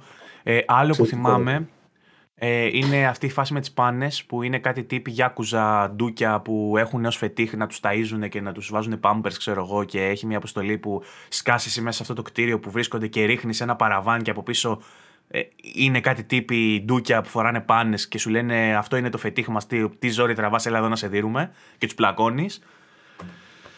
Α, στο, στο Persona. Μπροστά ναι. το 5. Δηλαδή ένα, ένα site quest που όντως λίγο άμα το δώσουμε σε κάποιον, άμα το, περι, το περιγράψουμε θα του φανεί κάπως ρε παιδί μου. Ναι. Τη δασκάλα που δίνεται καμαριέρα. Αυτό δεν είναι side quest, είναι ολόκληρο romance path. Ναι, ναι. Τέλος πάντων, σαν παράπλευρη έτσι, ναι, ναι. δραστηριότητα. Αλλά το οποίο είναι, είναι παράνομο. Είναι παράνομο έτσι, γιατί είναι ανήλικος ε, ο πρωταγωνιστής και καταλήγουν ναι. να, να, το, ναι. να το γυαλίζουν το πάμε Δηλαδή αυτό πώς το παρουσιάζεις χωρίς να ναι. θα γίνει χαμός. Ναι, ναι, ισχύει. Δηλαδή, Καλά και στα προηγούμενα. Που είναι... ε, δεν είναι μόνο η, τέτοια, η καθηγήτρια. Στο Persona το 5 έχει και μία med ε, ε, clinic, ε, τέτοια, μια γιατρό. Η οποία είναι επίσης ναι, ενήλικη. Είναι επίσης ενήλικη και είναι, και είναι και γκοθού και πολύ φοβάμαι ότι μάλλον του κλέψε τα όργανα του πρωταγωνιστή έτσι και πήγαν και κάνανε κάτι. ναι, σωστά, μπράβο, μπράβο. Γιατί είναι, είναι και δηλαδή. γιατρός, είναι και γκοθού. Είναι και δηλαδή. Πόσο λάθος όλα μαζί. Ναι, τύπου. Εντάξει, OK, okay, ε, ε, βγαίνει με ένα νεφρό πρωταγωνιστής, λέει worth it, totally worth it, ξέρω. δηλαδή δεν νομίζω να περιγράψει κάποιον που δεν ξέρει, που δεν ασχολείται με video games και να του πεις: Κοίτα, λίγο έπαιξε αυτό το παιχνίδι που είναι μια γιατρός γκοθού και μιλάει με ανήλικα και μετά με μια δασκάλα που τους πάει, κάνει επίσκεψη στους μαθητές, όχι για ιδιαίτερα, ε, για να ντυθεί καμαριέρα και για να τρώνε το φάι τους. Δηλαδή θα σε κοιτάξουν περίεργα. Θα σου πει τώρα τι παίζει, ρε αγόρι μου. Πραγματικά, ναι. Δηλαδή είναι, είναι από τις περιπτώσεις που αν ζεις ακόμα σπίτι με τους γονείς σου και μπει η μάνα σου μέσα, να παίζει αυτό το γυρνάς το Pornhub, ξέρω εγώ. Το γυρνάς σε τσόντες. Δεν είναι αυτό που νομίζεις. Ακριβώς και το σώζεις καλύτερα. Το σώζεις καλύτερα. τι, τι να κάνω, ξέρω εγώ είμαι έφηβος. Έχω ορμόνες, ήθελα να τον παίξω. Το εξηγείς πιο πολύ, πιο εύκολα από ότι να εξηγήσει τι γίνεται τώρα εδώ πέρα. Όντως, το άλλο θα σε φέρει σε δύσκολη θέση. Το άλλο λες είναι ξεκάθαρο τι κάνουμε ακριβώς. Ναι. Τι συμβαίνει. Ενώ στο άλλο δεν. Όπως και να το πιάσεις και μετά μου λένε για το Last of Us, φυσιολογικά πράγματα γίνονται σε αυτά τα παιχνίδια. δεν είναι κάτι. Τίποτα, τι, αυτά είναι soft core. Όντως, ό,τι και να δω μετά από δυτικό μου φαίνεται καθημερινό. Δεν... δηλαδή, στο Last of Us ήμουν στενοχωρημένος που δεν μιλούσαν στο τέλος Ιαπωνέζικα οι Άμπι με την Έλλη και δεν βγάλανε τα πουκάμισά τους να εμφανούν τα, τα Dragon Tattoo. Δηλαδή στροχωρήθηκα. θα το ήθελα πάρα πολύ αυτό. Ναι, όντως κάτι έλειπε. Εκεί στην παραλία κάτι ε, έλειπε, ξέρω εγώ. Ήθελε, ρε παιδί μου. Πολύ, μην, μην το προσγειώνετε τόσο. Ανεβάστε το λίγο. Δώστε του ένα τσικ που θέλει παραπάνω. Ναι. Και όπω όπως στα Γιάκουζα γίνεται το έξτρα ότι ενώ είναι fist fights, ας πούμε, ρε παιδί μου, ε, μιλάνε γροθιές πάντα. Άντε να βγει και ναι. κάνα μαχαίρι στη χειρότερη. Όταν θέλουν να ανεβάσουν λίγο τα stakes, τις μπριζόλες που λέει ο Παύλος, ναι. ε, βγαίνει πιστόλι. Και είναι, είναι, είναι η μεγάλη στιγμή ότι βγαίνει πιστόλι. Ε, έβγαλε πιστόλι, ξέρω τι, τι φάση. Λέει, ναι. είμαστε όλοι μαφιόζοι, ξέρω εγώ, και κανένας δεν ναι. καθαρίζει τους λογαριασμούς με πιστόλια. Όλοι είναι με, με τις ροθιές. Σοκάρονται όλοι, σοκάρονται όλοι. Οπότε το αντίστοιχο στο Last of Us που είναι μόνο πιστόλια θα ήταν ναι. η στιγμή αυτή μετά με τι γροθιές. Και πετάμε τα πιστόλια και τώρα θα παίξουμε ξύλο. Που κάτι τέτοιο έγινε πάνω κάτω, να σου πω. Απλά λείπανε τα Dragon Tattoo, η αλήθεια είναι. Επίσης, νομίζω ότι έχω παρατηρήσει στα Ιαπωνέζικα. Μπορεί να κάνω και λάθος τώρα, δεν ξέρω η ιδέα μου τώρα, επειδή έχω τα Γιάκουζα. Α, συγγνώμη. Κράτα το, μην το ξεχάσεις. Επίσης, ναι. συνδετικός κρίκος κυρίου ναι, με. Το σημειώνω αυτό, περίμενα να το ξεχάσω. Πες το. Συνδετικός κρίκος κυρίου ναι. με Έλλη. Έχει ε, flashback την Έλλη σε περίοδο που μόλις έχει κάνει το τατού με τη φτέρη που έχει εδώ πέρα και είναι περίγραμμα. Και χρόνια μετά που είναι το τέτοιο είναι γεμισμένο. Έτσι. Εντάξει. Πιάσαμε. Όσοι, όσοι παίζουν Γιάκουζα καταλάβανε. Έχετε το crossover. ναι. Νίλ κανόνισε. Έρχεται ο Μπακαλιάρος στην πλάτη Ε, της, της, ε, της τέτοιας, της Σάμπη. Τους θερμοπαρακαλώ εκεί στη Sony και τον φίλο μας τον Νίλ να το κάνουν αυτό που έχουν στο μυαλό τους. Σας παρακαλώ πολύ κάντε το. Με Γιάκουζα. Κάτι, λέει, κάπως να... Αυτά τα, στα δύο σύμπαντα πρέπει να έρθουν μαζί, δεν ξέρω. Ή Μου ε, ταιριάζει έστω να πάρα γίνει πολύ. ένα fighter, παιδί μου, τύπου virtual fighter, εκεί θα σου να φτύγκα ικανοποιημένος πιστεύω, που να έχει μέσα όλους. Βάλ τους όλους, όλους μέσα. Ρίξεις όλους. Ναι. Γιατρό, τον Τζόελ, τον Κλίκερ, όλους. Βάλ τους όλους μέσα. Ε, κάτι τέτοιο πάει να κάνει Warner τώρα, το ξέρεις. Που πάει να βγάλει ένα fighter που έχει μέσα. Έχει βγει αυτό, δεν έχει βγει. Βγήκε. Ενώ, ένα ένα της Nickelodeon βγήκε τώρα πρόσφατα. Που Μπράβο, πολεμάει ο ναι, Bob ναι. Σουγκαράκης με τον Μέσα- Nigel Thornberry. Δεν μπορώ ότι, να πω ότι με ιντριγκάρει ιδιαίτερα, αλλά τέλος πάντων. τι Της να κάνουμε, Warner αυτό- όμως ότι θα πολεμάει ο Batman με τον Shaggy από το Scooby Doo δεν μπορεί να μην σε ιντριγκάρει. Εγώ θα ήθελα πιο πολύ να δω πώς το λένε Scooby-Doo με Fred Flintstone, αλλά νομίζω δεν είναι στην ίδια εταιρεία, οπότε δεν θα το δούμε ποτέ. Για dabba doo θα έλεγε κανείς. Έτσι. Ή με τους Jetsons, τη μεγάλη, μεγάλη κόντρα. Οκ, πίσω, στην, ε, πίσω στα Ιαπωνικά. Ε, τι άλλο, θες να πούμε για εξωφρενικά πράγματα που έχουμε δει στα Ιαπωνέζικα ή θες να προσπαθήσουμε να βρούμε άλλο τρόπο. Ε, Ξέρεις τι έχω δει, αυτό που θέλω λίγο να το συζητήσουμε λίγο. Κάτι σημείωσες Πώς- πώς, καταρχάς. ε, κάτσε, ε, το συνδετικό κρίκο αυτό. Ναι. Είπαμε. Για την Έλλη και για τον κύριο. Ε, πώς το λένε, πώς αντιμετωπίζουν τον ανοιχτό κόσμο οι Ιάπωνες ναι. σχέση με τους δυτικούς; Ε, νομίζω ότι Μου το κάνει trope, εντύπωση αυτό. το trope εκεί βρίσκεται στα, στο overworld με τα chewy characters. Αυτό έχω βρει ως κοινό γνώρισμα. Ότι συνήθως δηλαδή στα Ιαπωνέζικα σου βγάζουν ένα πολύ πιο απλοϊκό με, ε, overworld, ε, stripped down, χωρίς πολλά textures και πολλά, πολλές λεπτομέρειες, όπου ο χαρακτήρας σου μικραίνει, γίνεται chewy, γίνεται μικρό. Μπράβο. Ε, και έχει πολλά random encounters. Ε, έχει ε, ίσως περισσότερα puzzle. Ναι, Ε, όντως έχει, έχει αρκετού. Όντως παίζουν πολύ με τους γρήφου. Παίζουν πολύ με Ναι. τους γρήφου οι Ιάπωνες. Και με τα τις obstacles. παλαιοκεφαλιές. Και με τα obstacles. Δηλαδή από Pokemon, που, από το Snorlax που σου κόβει την πλατφόρμα για να προχωρήσεις ε, μέχρι ε, τα πιο Metroidvania που ζητάνε μια άλλη ικανότητα που δεν έχεις ακόμα ας πούμε, για να προχωρήσεις, να ανοίξεις, τον, ε, να ανοίξεις τη, την πορεία σου να συνεχίσεις. Νομίζω ότι είναι πολύ πιο έντονο από ό,τι στα δυτικά παιχνίδια ε, όπου ίσως ε, σε, σε κόβει το σενάριο. Δηλαδή φτάνεις σε μια περιοχή και σου λέει ότι έχει έναν φρουρό για παράδειγμα και σου λέει ότι δεν προχωράς από εδώ γιατί κάτι γίνεται. Ενώ στα Ιαπωνέζικα παιχνίδια θα έχει έναν εχθρό που είναι πολύ πιο δυνατός, θα έχει μια, ένα puzzle το οποίο θα θέλει μια δύναμη, ένα αντικείμενο που δεν έχεις ακόμα. Νομίζω ότι κάπου το, κάπως το εντοπίζω και αυτό χωρίς όμως να είναι τόσο διαδεδομένο στα προηγούμενα tropes που είπαμε. Αυτό. Αλλά εγώ παρατηρώ ότι οι Ιάπωνες παρόλο που έχουν μείνει αρκετά πίσω σε θέματα τεχνολογίας θεωρώ οι δυτικοί τους έχουν ξεπεράσει κατά πολύ πλέον. Δηλαδή βλέπεις το Last of Us 2, το Red Dead Redemption το 2 και βλέπεις ότι έχει πολύ μεγάλη διαφορά από το καλύτερο Ιαπωνέζικο ρε παιδί μου στον τεχνικό τομέα. Ας πούμε και από το, Res- ποιο να πούμε, το Resident Evil 8, ποιο είναι έτσι πιο δυνατό οπτικά. Φαίνεται ότι υστερεί ρε παιδί μου στον τεχνικό τομέα σε σχέση με, τα, με τις μεγάλες Εντάξει, δεν είναι, δυτικές δεν είναι open παραγωγές. world όμως ψηλό ray. ε, Όχι, δεν range. είναι. Τώρα παράδειγμα, λέω. Να, γι' αυτό είπε και το Last of Us 2 κτλ. Αλλά εγώ βλέπω ότι νομίζω έχουν βρει τρόπους να εκμεταλλεύονται πολύ πιο δημιουργικά έναν ανοιχτό κόσμο. Οι Δηλαδή, ακόμη Ιαπωνές. και το, ναι, δηλαδή ακόμη και ο Kojima ε, το χειρίζεται πολύ καλύτερα τον ανοιχτό κόσμο από ότι ας πούμε η Ubisoft με το... Δηλαδή ε, όλοι ακολουθούν το πρότυπο της Ubisoft στην Δύση, εγώ αυτό βλέπω. Και θα σου φτιάξω ένα ανοιχτό κόσμο, πολύ όμορφο, ε, με χιλιάδες σημαίακια και χιλιάδες πραγματάκια, τα οποία θα στα δείχνω, γιατί αν δεν στα δείξω δεν μπορείς να τα βρει ποτέ ούτε άλλους μόνος σου, οπότε Ναι. θα φτιάξω αυτό, θα φτιάξω τα φρούρια μου, τα οποία εσύ πρέπει να τα κατακτήσεις για να ανοίξεις την επόμενη περιοχή και πάει λέγοντας. Οι Ιάπωνες δεν το κάνουν αυτό και μου κάνει αυτό εντύπωση παρόλο που. Ε, δηλαδή και από εταιρείες που. Πώς το πω, που δεν έχουν παράδοση σε αυτό το κομμάτι. Ναι. Και σε βάζουν ας πούμε, να εξερευνήσεις λίγο πιο. να χρησιμοποιήσεις πιο πηγαία ένστικτα για να Και λίγο εξερευνήσει πιο και όχι οργανικά να το τόσα κάνει αυτό, ρε ο- παιδί μου. Η objectives. εξερεύνηση γίνεται Δηλαδή, οργανικά. το είδαμε στο Elden Ring που είναι το top παράδειγμα πλέον open world ε, εξερεύνησης Ναι. και το πώς κρύβει τα πράγματα μέσα στον χάρτη και πώς τα εντοπίζεις εσύ. Το είδαμε στο Breath of the Wild που ήταν ο προπομπός του, που ήταν πολύ έτσι δυνατό. Ε, το είδαμε στο Death Stranding το οποίο δεν χρησιμοποιεί παραδοσιακές μεθόδους για να το κάνει αυτό αν και είναι, είναι λίγο blunt, είναι λίγο απλό, λίγο ε, μες στη μούρη σου. Δηλαδή, ο Κοτζίμα, εντάξει, πέρα από την πλάκα που κάνουμε με τον Μαέδου κτλ. Ε, έχει όμως κάτι στο μυαλό του και αυτό ε, το αποδίδει στην οθόνη. Δηλαδή, στο περνάει ως μήνυμα. Εσύ δηλαδή, μπορείς να το καταλάβεις αυτό που θέλει να σχεδιάσει ο άνθρωπος. Δηλαδή, γι' αυτό και μπορείς να του πεις ότι καταλαβαίνω γιατί είναι, ανοιχ... είναι άδειος ο κόσμος σου. Mm. Μπορώ να το, να το δικαιολογήσω. Δηλαδή, καταλαβαίνω γιατί πρέπει να είναι έτσι ο κόσμος. Γιατί εσύ σκεφτεί αυτό το πράγμα. Ενώ πούμε στα παιχνίδια της Ubisoft ή όπως το Ghost of Tsushima, βλέπω ένα ε, παιχνίδι το οποίο βγήκε από την ίδια μηχανή παραγωγής. Ναι. Δηλαδή, απλώς βάζω διαφορετικά ανθρωπάκια πάνω. Δηλαδή, να το πω έτσι. Και διαφορετικά σημαίακια. Ναι, δεν με προκαλεί δηλαδή, να το ψάξω μόνος μου, γιατί να το ψάξω μόνος μου δεν ξέρω τι ακριβώς θα βρω και δεν ξέρω αν αξίζει τον κόπο και να ψάξω εκεί πέρα και δεν ξέρω αν θα μου τραβήξει και το ενδιαφέρον για να πάω εκεί να το δω. Δηλαδή, να τα κλείσω όλα τα σημαίακια δεν νομίζω ότι στο Assassin's Creed θα μου κινήσει τόσο πολύ το ενδιαφέρον να το ψάξω στον κόσμο όπως κάνω ας πούμε, παράδειγμα στο Elden Ring ή στο Breath of the Wild. Έχει μεγάλη διαφορά αυτό. Και μου κάνει εντύπωση γιατί είναι εταιρείες που δεν είναι να πεις ότι φημίζονται για τις. Ε, τι να πω, τις αλφα παραγωγές τους, ρε παιδί μου, ότι είναι πιο προηγμένες τεχνολογικά σε σχέση με τις εταιρείες της Δύσης. Αλλά ήδη το προσπαθούν, το πολεμάνε. Κάτι θέλουν να φτιάξουν δικό τους, τέλος πάντων. Δεν βγαίνουν από την ίδια. Δεν κάνουν δηλαδή ακριβώς τα ίδια πράγματα.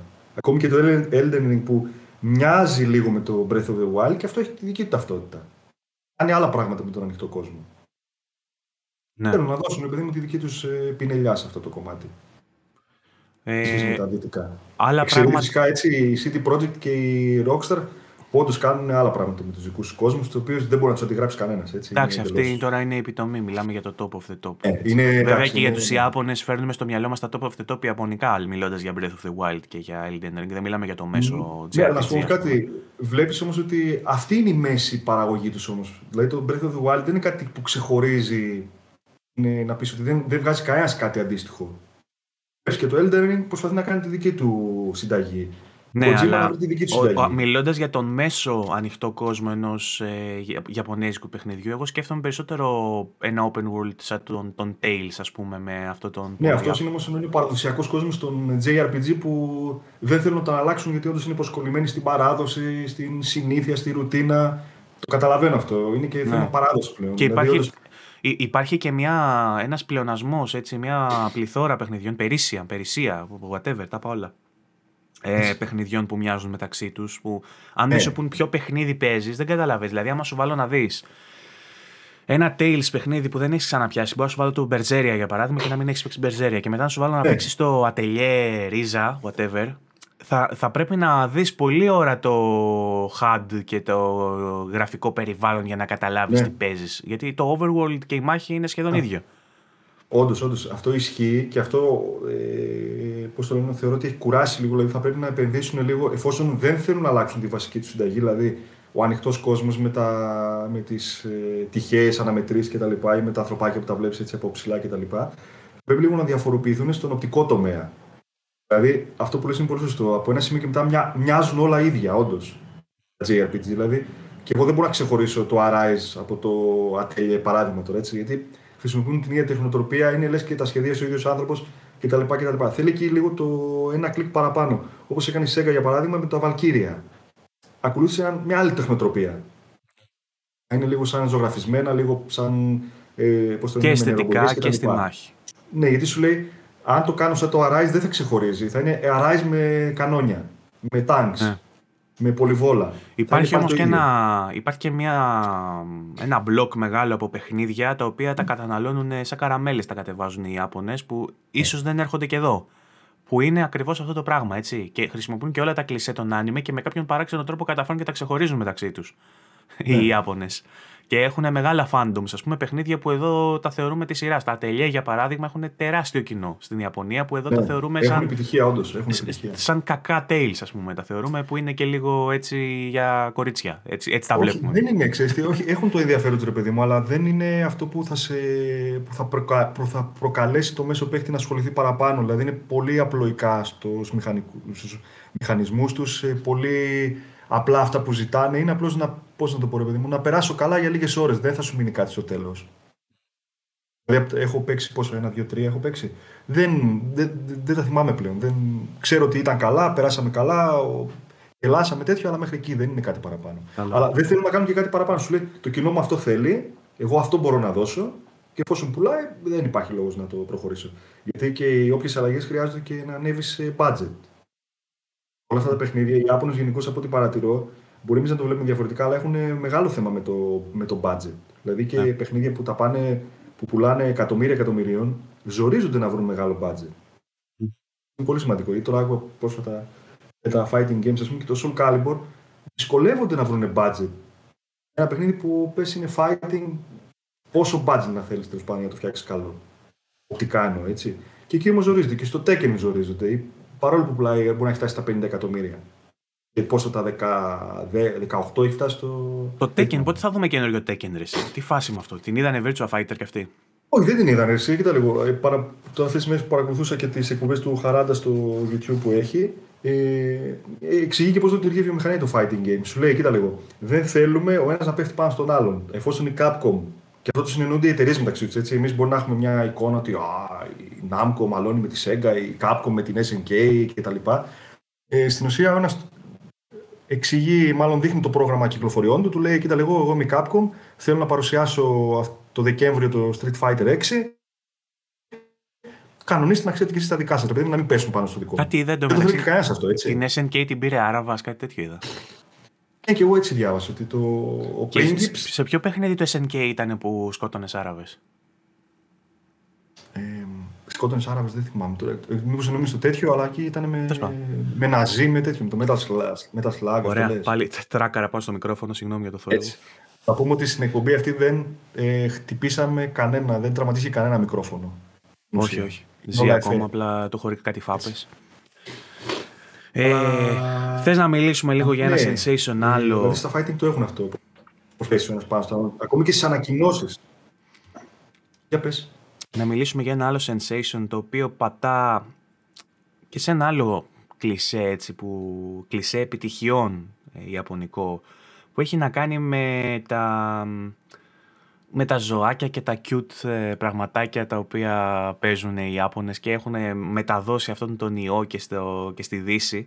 Ε, νομίζω ότι η πρώτη φρενίτιδα που είχα παρατηρήσει εγώ έτσι η, Ιαπωνικό, η Ιαπωνικής προέλευσης που ήρθε στην Ελλάδα και έκανε έναν χαμό και έπεσα κι εγώ στην παγίδα και δοκίμασα αν και δεν έμεινα μαζί του για πολύ και ευτυχώς όχι και πολλοί άλλοι μαζί μου στην Ελλάδα και πέρασε σαν μόδα ήταν τα ταμακότσι τα οποία ήταν, ξέρω εγώ, αυτό το ψηφιακό ζωάκι που κουβαλούσες μαζί σου σε κάτι μικρά ε, ηλεκτρονικά τύπου κονσολίτσες, μικρούλια όμως ηλεκτρονικά παιχνιδάκια. που έπρεπε να τα... που ήταν έτσι. Ναι, έπρεπε να τα ταΐζεις, να τα ξεσκατίζει, να το παίρνεις μαζί σου, να το κουβαλάς και τέτοιες παπαριές. Εν τω μεταξύ, ε, μια ωραία υλοποίηση του Tamagotchi είχε βγάλει το Pokémon ε, στην έκδοση Gold, ε, Heart Gold και Soul Silver για Nintendo DS που είχαν μέσα μια Pokéball με οθονίτσα στην οποία πέρναγε το, το πρώτο Pokemon του πάρτι σου, ας πούμε, και το κουβαλούσες μαζί σου σαν Tamagotchi και αυτό έπαιρνε experience καθώς περπατούσες μαζί του. Αυτό ήταν αρκετά ευρηματικό. Δυστυχώς είχα φτάσει γυμνάσιο ηλίκιο και ήταν λίγο άβολο να το κουβαλάω μαζί μου. Γιατί έτυχε, συνέπεσε με την περίοδο που θα ήθελα να έχω κοπέλα. Οπότε θεώρησα, ότι, δεν θα, δεν, θεώρησα ότι δεν θα ήταν καλό asset ας πούμε, να, το, να το κρεμώ στη ζώνη μου εδώ πέρα με το πιαστράκι που είχε και να περπατάω περήφανος μέσα στο σχολείο, ξέρω εγώ. Οπότε δεν το έπαιρνα. Ε, αλλά ήταν πολύ ενδιαφέρον αυτό. Τα ταμαγκότσια απ' την άλλη που ήμουν σε μια φάση δημοτικό, ας πούμε, όταν είχαν έρθει στην Ελλάδα, είχα πάρει. Να ήταν μέσα 90, κάπου εκεί δεν είχαν έρθει, νομίζω. Μέσα 90 πρέπει ε, Είχαν κάνει και ένα δεύτερο πέρασμα στα late zeros ναι. Ή στα mid zeros, κάτι τέτοιο. Είχαν κάνει ένα πέρασμα ξανά. Κάτι τέτοιο εγώ το θυμάμαι, ναι. Ε, τα, οποία, τα οποία είχαν γίνει και. Γάλα. Θα μου πεις σε λίγο, θα μου πεις για τα ε, ναι. δικά σου.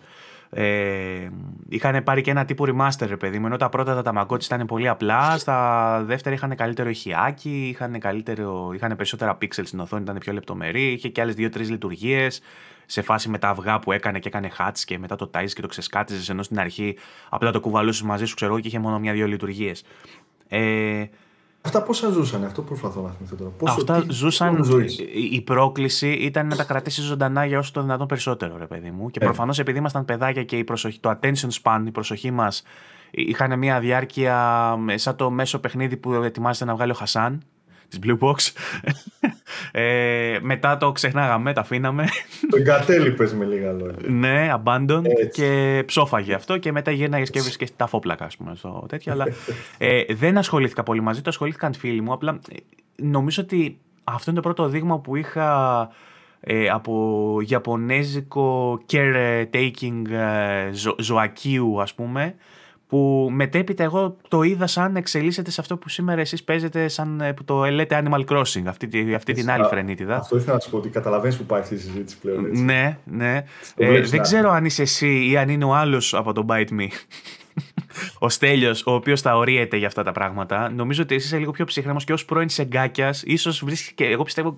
Έχει έχεις μια κρυφή ευχαρίστηση μέσα όταν κράζουμε παιχνίδια της Nintendo. Πιστεύω. Όχι, δεν είμαι πρώην και εννοείται ότι χαίρομαι όταν κράζουμε Nintendo. Εννοείται. Εντάξει. Ε, αλλά ταυτόχρονα παίζεις και Animal Crossing και έχεις φτιάξει και μια, ε. ένα αντίσκηνο εκεί πέρα με κάτι φωτογραφίες μέσα και με κάτι. Oh, βέβαια. βέβαια. το... Καταρχάς, θύμισε μου πόσο χρονών είσαι, αν επιτρέπετε. Είμαι 43 στα 44.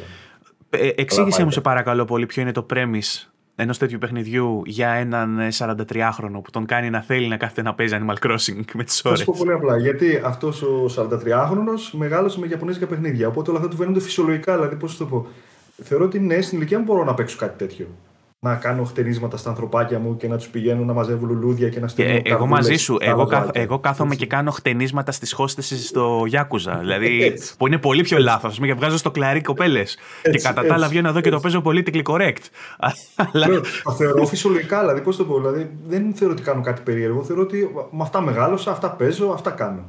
Δεν ξέρω κάτι άλλο, να σου πω έτσι την αλήθεια. Δηλαδή, οι εμπειρίες okay. μου από εκεί ήταν οι περισσότερες από Ιαπωνέζικα. Οπότε θεωρώ φυσιολογικό να έχω ένα χωριό με ζωάκια, να τους στέλνω γράμματα, να τους λέω πόσο τα αγαπώ, να τους μαζεύουμε λουλουδάκια, να στέλνουμε τούρτες, να κάνουμε πάρτι ο ένας τον άλλον, πώς το λένε γενεθλίων, να κάνουμε μαζί πρωτοχρονιά, να κάνουμε μαζί Πάσχα. Φυσιολογικότατο. Έχεις, έχεις αφήσει ποτέ την κανονική σου οικογένεια για να κάνεις ένα event στο Animal Crossing; Ε, την αλήθεια τώρα λέμε να λέμε εδώ ναι. έτσι έχω κάνει πρωτοχρονιά και με έχει κράξει και η γυναίκα μου, αλλά τέλος πάντων το έκανα όσο πιο μουλοχτά μπορώ, να έχω ανοιχτό το switch όταν αλλάζει ο χρόνος. Γιατί έγινε αυτό. Μάτι, πρόσεξε, για να βλέπει το μάτι μου το πάρτι που κάνουν τα ζωάκια και πώς κάνουν αντίστροφη μέτρηση. Πω, πω μαλάκα, πόσο... Ακούει πολύ σαντ αυτό, αλήθεια σου λέω, έτσι. Ε, και έχω παίξει, έχω, παίξει πολλά σκατά, έχω παίξει πολλά σκατά στη ζωή μου και ακούγεται πολύ σαντ. Δεν βγάζει μια καημενίτιδα να πεις τώρα γιατί; Ναι. Ε, δεν είναι λίγο καημένο να πεις τώρα. Πράγμα. Ταυτόχρονα βγάζει και μια αθωότητα, ρε παιδί μου, και δείχνει ένα παιδί έτσι, το οποίο μπορεί το περίβλημα να μεγαλώνει, αλλά μέσα υπάρχει μια ψυχή δυνατή, ικανή να τη ρουφήξεις ο Γκόκου και να κάνει σουβλάκι τη γη, ρε παιδί μου. Μια τέτοια ψυχή κρύβεται εκεί. Θα το χρησιμοποιήσω αυτό το επιχείρημά σου. Ωραία, ευτυχώς θα βγει και εκπομπή, θα την έχω, θα τη βλέπω, θα το καταγράψω το στιγμιότυπο. Να το δείξει τη γυναίκα σου. Γιατί οι περισσότεροι μου λένε καλά, μωρό είσαι. Είναι δυνατόν. Όχι, εγώ σε καταλαβαίνω υπό την έννοια ότι και εγώ παίζω παιχνίδια, ρε παιδί μου, που κάποιοι θα λέγανε γιατί κάθισε και παίζει τέτοια παιχνίδια; Εντάξει, δεν παίζω και Hatoful, και Hatoful Boyfriend, πώς λέγεται. Αυτό το έχεις παίξει; Όχι. Στο, το οποίο να πούμε είναι dating simulator με περιστέρια. Ναι, αυτό που ακούσατε είναι dating ναι. simulator με περιστέρια. Ωραία. Εδώ ο Κόκορας είναι τεχνικός διευθυντής σε τέτοιο. Πώς το λένε. Έλατε. Διευθύνων σύμβουλος σε χρηματιστική εταιρεία τώρα. Ναι. Αυτό μας πήραξε τα περιστέρια. Απόλυτα φυσιολογικά όλα. Όλα φυσιολογικά. Αυτό είναι το κακό ότι μας έχουν κάνει με την πλήση κεφάλου που μου έχουν κάνει εμένα, για να μιλήσω για μένα. Όλα μου φαίνεται φυσιολογικά. Δεν θα, δεν, δεν θα αντιδράσει πουθενά.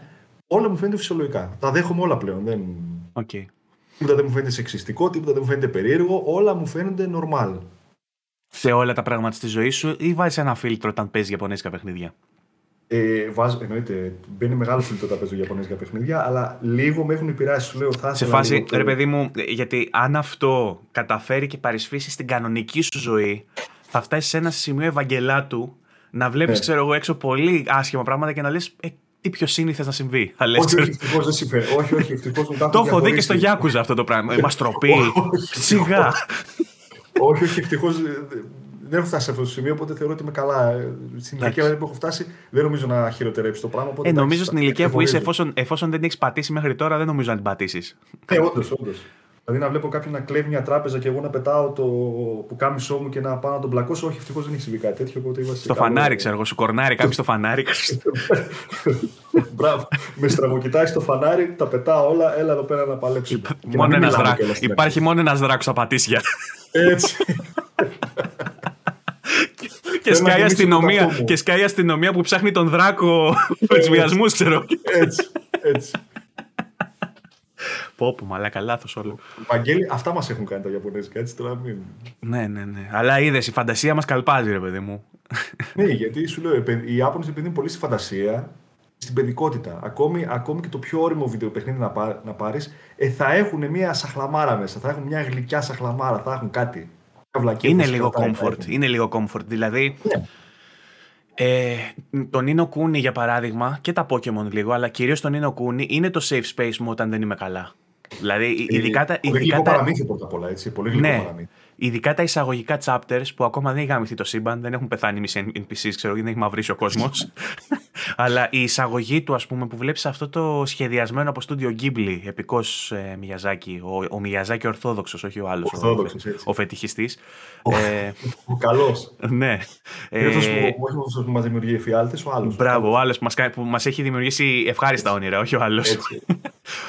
Ε, ωραίο αυτό πάντως που υπάρχει ξέρω, στα δύο άκρα, ένας Μιγιαζάκι και ο άλλος. Είναι ωραίο αυτό. Ε, η Μιγιαζάκι μας κυβερνούν. Ναι.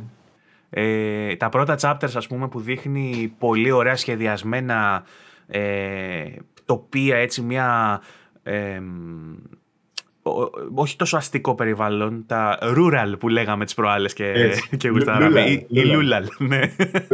ε, αυτά τα περιβάλλοντα με τα ωραία τα γρασίδια και τα λαγκάδια και που τρώνε τα ωραία τα μπέικον και τα αυγά τα καλοσχεδιασμένα πούμε, και είναι σε ένα ζεστό κόζι περιβάλλον στα ωραία τους σπιτάκια. Ξεκουράζει ρε εσύ. Σε το βάζεις και δηλαδή. ξεκουράζει την ψυχή σου και ξεφεύγεις λίγο από αυτή την τζιμεντίλα τη κατήλα της πόλης που ζεις στην πραγματική σου ζωή, ρε παιδί μου. Ε... Δεν μπορώ να ξέρω τι ακριβώς φταίει, αλλά όντως σε ξεκουράζουν αυτά τα παιχνίδια. Δηλαδή τα βλέπεις και χαμογελάς σαν χαζό χωρίς να ξέρεις τι ακριβώς.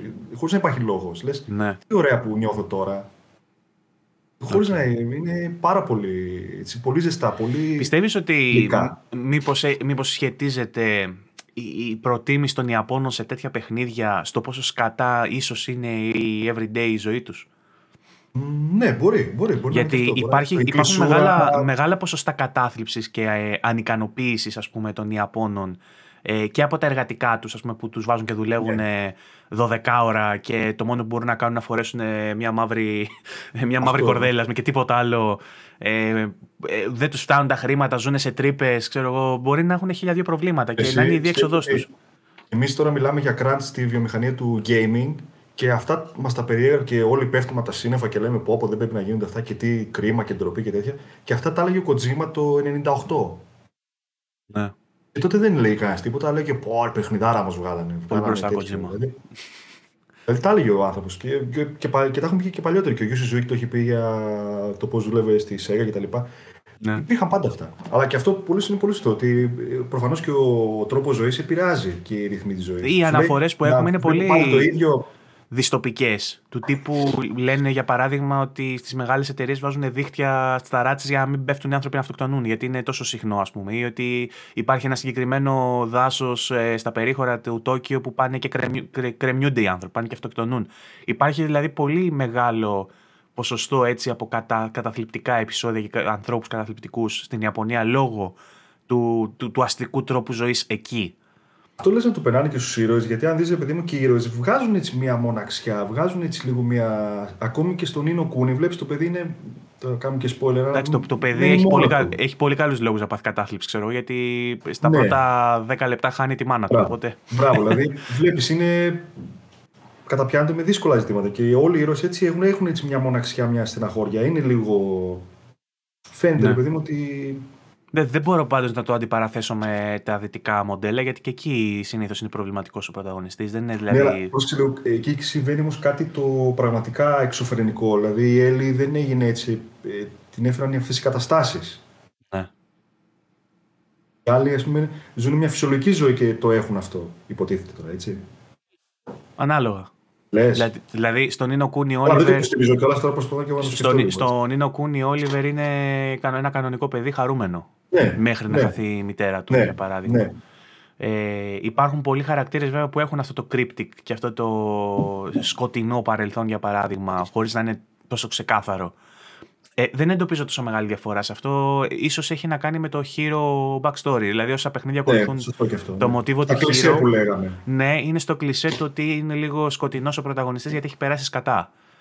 Ε, πολλά παιχνίδια βέβαια που το σπάνε αυτό, ίσως σου δείχνουν και τον χαρακτήρα στα καλά του πριν έρθει το downfall και μετά το redemption που γυρνάνε και ξανάρχονται Μπράβο, σωστά. στο πάνω. Αλλά όλα αυτά είναι ψιλοκλισέ. Παιχνίδια που το σπάνε αυτό συνήθως μας κάνουν εντύπωση και γι' αυτό ας πούμε έχει ξεχωρίσει το Last of Us γιατί σου δείχνει την ιστορία μέσα από πολλά φίλτρα και μέσα από, υπό το πρίσμα ξέρω εγώ, ναι. πολλών διαφορετικών ναι. καταστάσεων. Το βλέπεις και από την καλή, το βλέπεις και από την ανάποδη. Και το κάνει πολύ επιτυχημένα στο 2, αλλά το έκανε δηλαδή το, αυτό που ξεκίνησε με το 1 το εμπλούτησε και το, το εξύψωσε ρε παιδί μου στο 2. Ναι. Όλη αυτή τη μαυρίλα της απειλή, αλλά και από τις δύο πλευρές πλέον. Δηλαδή, πολύ σημαντικό και αυτό το ότι μπορείς να δεις, να δικαιολογήσει πλέον και τον αντίπαλό σου. Πολύ ναι. ωραίο αυτό. Αυτό στα στα Ιαπωνέζικα που βλέπεις αυτή την ε, θλίψη, πιστεύω ότι την βγάζεις. Έλα, σε έχασα. Στα, στα Ιαπωνέζικα λέω, που, βλέπεις, που εντοπίσει αυτή τη ναι. θλίψη του πρωταγωνιστή, αυτή την ε, κατήφια και μοναξιά, δηλαδή. Και τη μοναξιά. Θα και παιχνίδια έτσι. Μπορεί να στη βγάζει το κομμάτι αυτό του Silent Hero, γιατί συνήθως τα Ιαπωνέζικα δεν μιλάει κιόλας ο πρωταγωνιστής. Ναι, σωστό ε, και αυτό. Βλέπει για παράδειγμα στο, στο καλύτερο παράδειγμα RPG δυτικού που μπορώ να σκεφτώ, του Witcher 3, ότι ο Γκέραλτ έχει ολόκληρη προσωπικότητα, μιλάει κανονικά, ας πούμε. Οπότε ναι, έχει. Ναι. Ε, Μπαίνει σε ένα meta role playing, ότι δεν είναι ο πρωταγωνιστής εσύ, και προσπαθείς να το μεταφέρεις στο παιχνίδι. Εσύ γίνεσαι ο Γκέραλτ και προσπαθείς να σκεφτείς πώς θα σκεφτόταν ο Γκέραλτ. Ενώ με τους silent πρωταγωνιστές που έχουν συνήθως τα Ιαπωνέζικα παιχνίδια, ο πρωταγωνιστής γίνεται εσύ. Άρα, αν εσύ είσαι καταθλιπτικός, και ο πρωταγωνιστής είναι καταθλιπτικός. Είναι, είναι μια προβολή του εαυτού σου στο παιχνίδι, κατάλαβες. Αλλά πάλι, πάλι πώς το λένε, καταθλιπτικός σε καταλήξει στο τέλος. Ναι, γιατί θα μπορούσε κάποιος άλλος που είναι πιο χαρούμενος. Δεν αλλάζει πολύ. Θα... Το, ρε, το βλέπεις αυτό και από το character creation για παράδειγμα. Δες τι χαρακτήρες φτιάχνεις εσύ στα παιχνίδια που, δημιουργεί που δημιουργείς χαρακτήρα και τι φτιάχνουν οι άλλοι. Εγώ αυτό το, παρα... το... Αυτό είναι, είναι ολόκληρη, ολόκληρη συζήτηση και για άλλο επεισόδιο είναι ικανό να γίνει. Δηλαδή, όντως, το, Character, το character creation, πώς το προσεγγίζω κάθε παίχτη. Για παράδειγμα, εγώ προσπαθώ να φτιάχνω τον αδερφό, τον αδερφό μου, τον εαυτό μου. Ο αδερφός μου, α, μια χαρά είναι εκεί που είναι. Προσπαθώ να φτιάχνω έναν χαρακτήρα που να μου φέρνει λίγο με τα χαρακτηριστικά μου. Δηλαδή να είναι ψηλός, χοντρός, ξανθός γαλανομάτι, ας πούμε. Ε, και προσπαθώ να έχει και την προσωπικότητά μου. Δηλαδή σκατάνθρωπος. Ε, όλα αυτά. Ε, υπάρχει άλλος κόσμο. στα 10 του Final Fantasy και τέτοια. Ναι, υπάρχει και κόσμος που φτιάχνει κάτι τελείως κόντρα σε αυτό που είναι. Δηλαδή, ε. υπάρχει ένα μεγάλο ποσοστό παικτών που φτιάχνει το αντίθετο φίλο, για παράδειγμα. Ξέρω πολλούς άντρες που φτιάχνουν γυναίκα. Δεν ξέρω αν το κάνουν για να χαζεύουν, να βάζουν την κάμερα στις περίεργε γωνίες και να χαζεύουν, ή αν το κάνουν γιατί θα ήθελαν, ας πούμε, κατά βάθος να είναι γυναίκες, ή αν το κάνουν για τον οποιοδήποτε λόγο. Δεν κρίνω. Λέω απλά για ποιο λόγο το κάνουν. δεν είναι αυτό. Θες να δεις κάτι διαφορετικό. Ναι, Εγώ υπάρχει, υπάρχουν, σου δίνει αυτή τη δυνατότητα. Υπάρχουν και άλλοι που κάνουν jokers, ρε παιδί μου. Δηλαδή, ε, είχα βρει ένα σχόλιο που έλεγε ένας τύπος, εγώ λέει κάθε φορά που παίζω ένα καινούργιο RPG, προσπαθώ να φτιάξω ένα celebrity και είχε ξέρω κάτι τύπους που φτιάχνανε τον ψάλτη και το μουστάκα και τον καρβέλα στο Elden Ring για παράδειγμα. ε, ή άλλος είχε φτιάξει ξέρω εγώ τον ε, The Rock ή άλλος είχε φτιάξει τον Ροναλντίνιο. Εδώ ο γνωστός φίλος του Byte, ε, του Byte και του VG24, ο Κωστής από την Άξο, έχει φτιάξει το στραβελάκι στο Bloodborne. Πολύ καλός. Πολύ καλός. Σαν Βασκοφίδης και τέτοια, ξέρεις όλα. Ναι, ναι, ναι. Σάμιουελ Τζάξον στον, πώς στο Elden Ring. Ναι. Ε, οπότε, αν εσύ στα παιχνίδια που μπορείς να φτιάξεις χαρακτήρα φτιάχνεις κάτι κοντά σε σένα ή κάτι που θα ήθελε να δεις. Ε, έρχεται στα μέτρα σου. Εσύ, ας πούμε, τι χαρακτήρες φτιάχνεις. Όταν το JRPG σου σου ζητάει να φτιάξεις χαρακτήρα, τι φτιάχνεις; Μην μου πεις τον Χαρούκι. Όχι, όχι. Τον ηγέτη Χαρούκι δεν μπορώ. Πώς θα το αποδώσει σωστά αυτό το, το φοβερό visage του, του μεγάλου ηγέτη Χαρούκι. Λοιπόν, εγώ βασικά ε, πώς λένε, έχω ένα χαρακτήρα στο μυαλό μου, τον έχω φτιάξει από μικρό παιδί και αυτό τον επαναλαμβάνω σε όλα τα παιχνίδια. Τον φτιάχνω έτσι. Mm. Αυτόν. Τον επαναλαμβάνω, δηλαδή φτιάχνω το ίδιο ακριβώς πράγμα. Ο οποίος είσαι εσύ, ας πούμε, ή είναι ένας φανταστικός χαρακτήρας που έχεις πλάσει; Φανταστικός χαρακτήρας που έχω πλάσει, αυτό. Okay. Εμένα δεν με φτιάχνω καθόλου. Αφού με βλέπω όλη μέρα, ας δω και κάτι άλλο τέλος πάντων. Okay. Ε, και οι γυναίκες μου αρέσει να φτιάχνω. Μου αρέσει, ας πούμε. Αλλά αυτό μου έχει μείνει κατάλοιπο από τον Golden Axe. Γιατί έπαιρνα μικρός πολύ, έπαιζα με τύρι φλέιρ, οπότε λέω. Okay. να βγάλω και από εκεί τα αποθυμένα. Αλλά συνήθως να φτιάχνουν κάτι το οποίο να μην έχει σχέση με μένα. Ωραίο αυτό που λες, ότι έχεις φτιάξει ένα, μια, μια περσόνα και σε, σε ακολουθεί κιόλας. Αυτή η περσόνα ναι. που έχεις φτιάξει είναι καταθλιπτική; Ε, στα παιχνίδια του Μιγιαζάκη που τώρα που έφτιαξε. Ή, θέλοντας και όχι, θέλοντας και όχι, ναι. Θέλοντας και όχι. Και στο Dragon's Dogma που και εκεί που τον έφτιαξα, ε, δεν προλαβαίνεις τίποτα άλλο. Ξύλο, ξύλο, ε, τι θα πάθει στο τέλος ο άνθρωπος. Ναι. Ότι παιχνιδάρα και αυτό τώρα. Και αυτό θέλει κόμπι μόνο του. Το Dragon's Dogma ισχύει. Και το αναφέρω συχνά τελευταία και έχω βρει πολλούς που το παίζανε και νόμιζα ότι είμαστε δύο. και εγώ νόμιζα ότι δεν πρέπει να έχει. Και εγώ έτσι νόμιζα ότι πρέπει να ήμασταν 1,5 άτομο που το παίζει αυτό το πράγμα. Αλλά τελικά υπάρχει κόσμος το. Πλέον, πλέον είναι παροχημένο. Πλέον. Ε, μέχρι πολύ πρόσφατα ναι. όχι. Δηλαδή πλέον με το... Παίζεται τώρα, έτσι. Δεν μπορεί να πει ότι δεν παίζεται. Παίζεται, ναι. Απλά μέχρι πριν ε, τρία χρόνια, για παράδειγμα, θα σου έλεγα παίξ το είναι top παιχνιδάρα, κακός δεν την έχεις ακουμπήσει κτλ. Τώρα πλέον θα σου πω ότι κοίτα να δεις, αυτό είναι, ήταν καλό.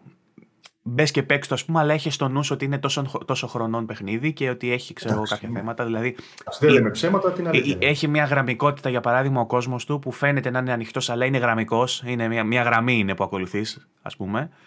Ουσιαστικά, άμα δεις τι ήθελε να κάνει κάπου, ουσιαστικά έχει διευρύνει το κλασικό μοντέλο του. Πώς το slash em up. Ναι. Δηλαδή, Πώς ήταν, ας πούμε, το Knights ε, of the Round, το King of Fighters, το King of Dragons. Δηλαδή αυτά τα παλιά, τα, σαν Golden Axe τύπου δηλαδή. Περπατάω, ναι. σπαθιά, σκοτώνω δαίμονες κτλ. Αυτό το πράγμα φτιάξανε, σε ανοιχτό κόσμο. Ε, με ένα character creation και ένα, ε, μια ανάπτυξη στους χαρακτήρες και στο, στα upgrades που παίρνει και στα classes που παίρνει ναι. που θυμίζει πολύ Elden Ring και πιο σύγχρονα παιχνίδια ναι, έτσι. Ναι. Και για μένα το έχει κάνει όμως πολύ καλύτερα η Capcom. Το, με τα vocations. Με τα vocations, ναι. Αυτό είναι τρομερό. το, το, το, το λέγατε και στο προηγούμενο. Το έλεγα και εγώ. Ναι, ότι έχει, αυτές, έχει αυτά τα υβριδικά κλάσει που είναι εξαιρετική ιδέα, πάρα πολύ ωραία ιδέα. Απλά και το Elden Ring πλέον έχει γίνει πάρα ναι. πολύ καλή δουλειά. Αλλά δεν το συζητώ. Αλλά εκεί πρέπει να κάνεις respect, πρέπει να αλλάξεις άλλα πράγματα για να το. Ναι. Ευτυχώς έχεις τον τρόπο όμως. Δεν είναι το ίδιο με άλλα Ναι, όχι, σου δίνει τον τρόπο. Σου δίνει φυσικά. Αλλά πώς η Capcom το έκανε πολύ πιο οργανικά. Δηλαδή μέσα στο, σε ένα playthrough σε παίρνει να αλλάξεις τρία-τέσσερα επαγγέλματα. Σε παίρνει. Και είχε και το κομμάτι του online με τα pawns, έτσι, που το ξεχνάνε ναι. πολύ. Α, ναι, ότι ναι, δηλαδή. Ε, πράγματα. Ε, στο Dragon's Dogma, να θυμίσω, έφτιαχνες έναν χαρακτήρα που είσαι εσύ και ένα pawn που είναι σαν να λέμε στο Elden Ring ε, η Maiden. Η ναι, Maiden σου. Αυτός, αυτόν ή αυτή που σε ακολουθεί. Το φτιάχνεις εσύ όμως το character creation. Και αυτό μαζί με σένα γινόταν upgrade στο class που ήθελες και έπαιρνε τα upgrades που ήθελες. Αυτό λοιπόν το avatar που έφτιαχνες αυτό το pawn μπορούσες να το ανεβάσεις στους servers και ένας φίλος σου να σε πληρώσει για να το πάρει ως companion μαζί του. Σωστά. Έτσι και έμπαινες εσύ στο παιχνίδι μετά από λίγες μέρες για παράδειγμα και σου έλεγε ότι το πόν σου μπήκε σε τόσο, βοήθησε τόσο, σου φέρε τόσα λεφτά πίσω. Ακριβώς. Πολύ Ακριβώς. ωραίο, πολύ μπροστά για την εποχή ωραίο. που είχε βγει αυτό έτσι. Πολύ όταν μπροστά για την εποχή. Το Dragon's Dogma ε, το θεωρώ ψηλοαδικημένο παιχνίδι. Δηλαδή, αν δεν το είδε ο κόσμος, είναι κρίμα που δεν το είδε Και περι, περιμένουμε εντωμεταξύ το sequel εδώ και πόσα χρόνια. Στην Ιαπωνία, για παράδειγμα, βγάλανε το online, βγάλανε ναι. μια online μορφή του που δεν ήρθε ποτέ εδώ. Ναι, όχι, ε, Καλό καλός αυτός, δεν ξέρω. Ναι, okay. Καλό της φαινόταν. Ε, το περιμένουμε και αυτό, αλλά η Capcom δουλεύει in mysterious ways, είναι σαν τον Θεό και, και η Capcom. ναι, δηλαδή πιο πιθανό θεωρώ το καινούριο, ότι θα βγει καινούριο Virtua Fighter παρά Dragon Περιμένουμε και το ναι. πράγματα από αυτούς, περιμένουμε και... Αυτό μην γίνει όμως deep down κατάσταση. Φοβάμαι λίγο. Έλαντε. Είναι αυτό ξέρεις, που λίγο σου δείχνει, εμφανίζεται σποραδικά ανά τα χρόνια και μετά όταν είχαν δείξει το Deep Down στην παρουσίαση του PlayStation 4, είχα πάθει σοκ εντωμεταξύ γιατί αρχικά νόμιζαν. είχε δείξει Capcom νομίζω, ναι. κάτι τέτοιο είχε δείξει. Και λέω ναι. εντάξει, Dragon's Dogma 2. Βλέπω τους δράκους, ναι. βλέπω τους τσιπότες. Λέω Dragon's Dogma 2. Εγώ χάσει, λέω τελ, τελειώσαμε, λέω εδώ είμαστε. Ναι, ναι. Και τελικά λέει, λέει Deep Down, δεν το είδαμε ποτέ το παιχνίδι δυστυχώς. Τέλος πάντων, μακάρι ε, να μην έχω. Αν θυμάσαι, είχαν δείξει και gameplay. Δηλαδή, όσο περνούσαν τα χρόνια, ένα το οποίο μετά όμως δεν έχει καμία σχέση με αυτό που έδειξαν στο, στην παρουσίαση την πρώτη. Ένα, ένα πράγμα ξεπλημένο εντελώς. Δεν έχει καμία σχέση. Ένα MMO της κακιάς συμφορέ δηλαδή φαινόταν. Από ένα σημείο και μετά. Τέλος πάντων, καλώ που βγήκε. Κάναμε και λίγο off topic, αλλά δεν βαριέσαι. Ναι, μωρέ, εντάξει. Ε, άλλα παραδείγματα ιαπωνικών παιχνιδιών έτσι που αξίζουν να τα αναφέρουμε γιατί είναι σημεία, σημεία και τέρατα. είπαμε, για, είπαμε για Animal Crossing. Animal Crossing, ναι. Ε, να πούμε και λίγο Shenmue. Πρέπει όμως να πούμε λίγο Shenmue, γιατί έχει κάποια ιδιαίτερα χαρακτηριστικά. Τα οποία τα παραβλέπουν πολύ λόγω λίγο λόγω Sega, λίγο λόγω ότι κυκλοφόρησε σε σύστημα που δεν είχε μεγάλη εγκαταστήση. Είναι το Σένιου ο, ο Αγγελόπουλος του, του gaming. Ε, είναι, δεν ξέρω αν είναι, αγγελο, είναι λίγο Αγγελόπουλος όντως. Πάει λίγο με τους ρυθμούς του. Θέλει λίγο να είσαι λίγο και, χαλαρά, και οι ρυθμοί και το περιεχόμενο του παιδιού του ναι. Άμυρου που. Όντως. Αυτό είναι αλήθεια. Είναι πολύ έτσι, βραδίκαυστο, αλλά το, στο δικαιολογία μου, ρε παιδί μου, σου λέει είναι μια περιπέτεια διαφορετικού τύπου. Αλλά για μένα, τώρα σου λέω με βάση την εμπειρία που έχω, δεν μπορώ να σου πω ότι αυτό είναι και τέλος, το θεωρώ προπομπό ε, ή μάλλον πώς πρέπει να είναι ένα ανοιχτό κόσμο παιχνίδι. Χωρίς να, να εξαρτάσαι από σημαίακια. Ναι. Χωρίς να σου δείχνει ότι πρέπει να, να σου δείχνει κάποιος δηλαδή σε παίρνει το χέρι και να σου δείχνει εκεί πρέπει να πας. Γιατί, γιατί εκεί πρέπει να πας. Δεν έχει. Μην το ψάχνεις πολύ. Ε, κάτι το οποίο είδα με μεγάλη μου χαρά ότι περίπου την ίδια συνταγή εφάρμοσε η Rockstar στο Red Dead Redemption το 2. Ναι. Ε, λίγο ε, να το. Εντάξει, αυτό μπορεί να σηκώνει και η εκπομπή που Κοίτα, ε, ε, δεν το, υπάρχει λίγο και το quality of life στη μέση που το Red Dead το ζυγίζει ναι. λίγο καλύτερα γιατί δεν στο δίνεις στο πιάτο. Μιλάμε... Δεν στο δίνεις στο πιάτο, αλλά σου λέει για παράδειγμα NPC ότι κοίτα να δεις είναι βόρεια δίπλα σε εκείνη τη φάρμα και σου βγάζει ένα, μια περιοχή ολόκληρη χρωματισμένη. Ε, ότι κάπου εδώ είναι. ποια είναι η διαφορά; Αν δεν περάσεις από εκεί να στο πει, δεν θα το βρεις. Ναι. Δηλαδή, εμένα μου αρέσει αυτό το που βάζει μέσα το παράγοντα τύχη μέσα στο Red Dead Redemption το, το καινούργιο. Δηλαδή, αν δεν περάσει από εκείνο το μπαρ και δεν στο πει κανένας, μπορεί να μην ανακαλύψει ποτέ μία αποστολή. Προφανώς, αν ναι. ακούσει τη συζήτηση, θα στη δείξει το χάρτη. Για μένα δεν είναι κακό να σου δείχνεις το χάρτη που πρέπει να πας, γιατί μιλάμε τώρα για ένα αχανές ε, το πω, περιβάλλον. Εγώ, δηλαδή, άμα δεν είχα να μου δείχνει κάποιος, προφανώς θα χανόμουν, έτσι, δεν το συζητώ. Το σεν μου είναι μικρότερης κλίμακας και είναι πολύ πιο εύκολο να το διαχειριστείς, ακόμη και χωρίς χάρτη. Να σου δείχνει κάποιος ότι εκεί είναι το μαγαζί, παράδειγμα. Έτσι αλλιώς θα το βρεις. Αλλά σε τέτοια μεγάλα παιχνίδια πρέπει κάπως να, να βρίσκεις έναν τρόπο. Α πούμε και στο Elden Ring σε βοηθάει, βάζεις μια κουκίδα. Έχεις ένα σημείο αναφοράς. Ακόμη και εσύ δηλαδή που το βάζεις ο ίδιος.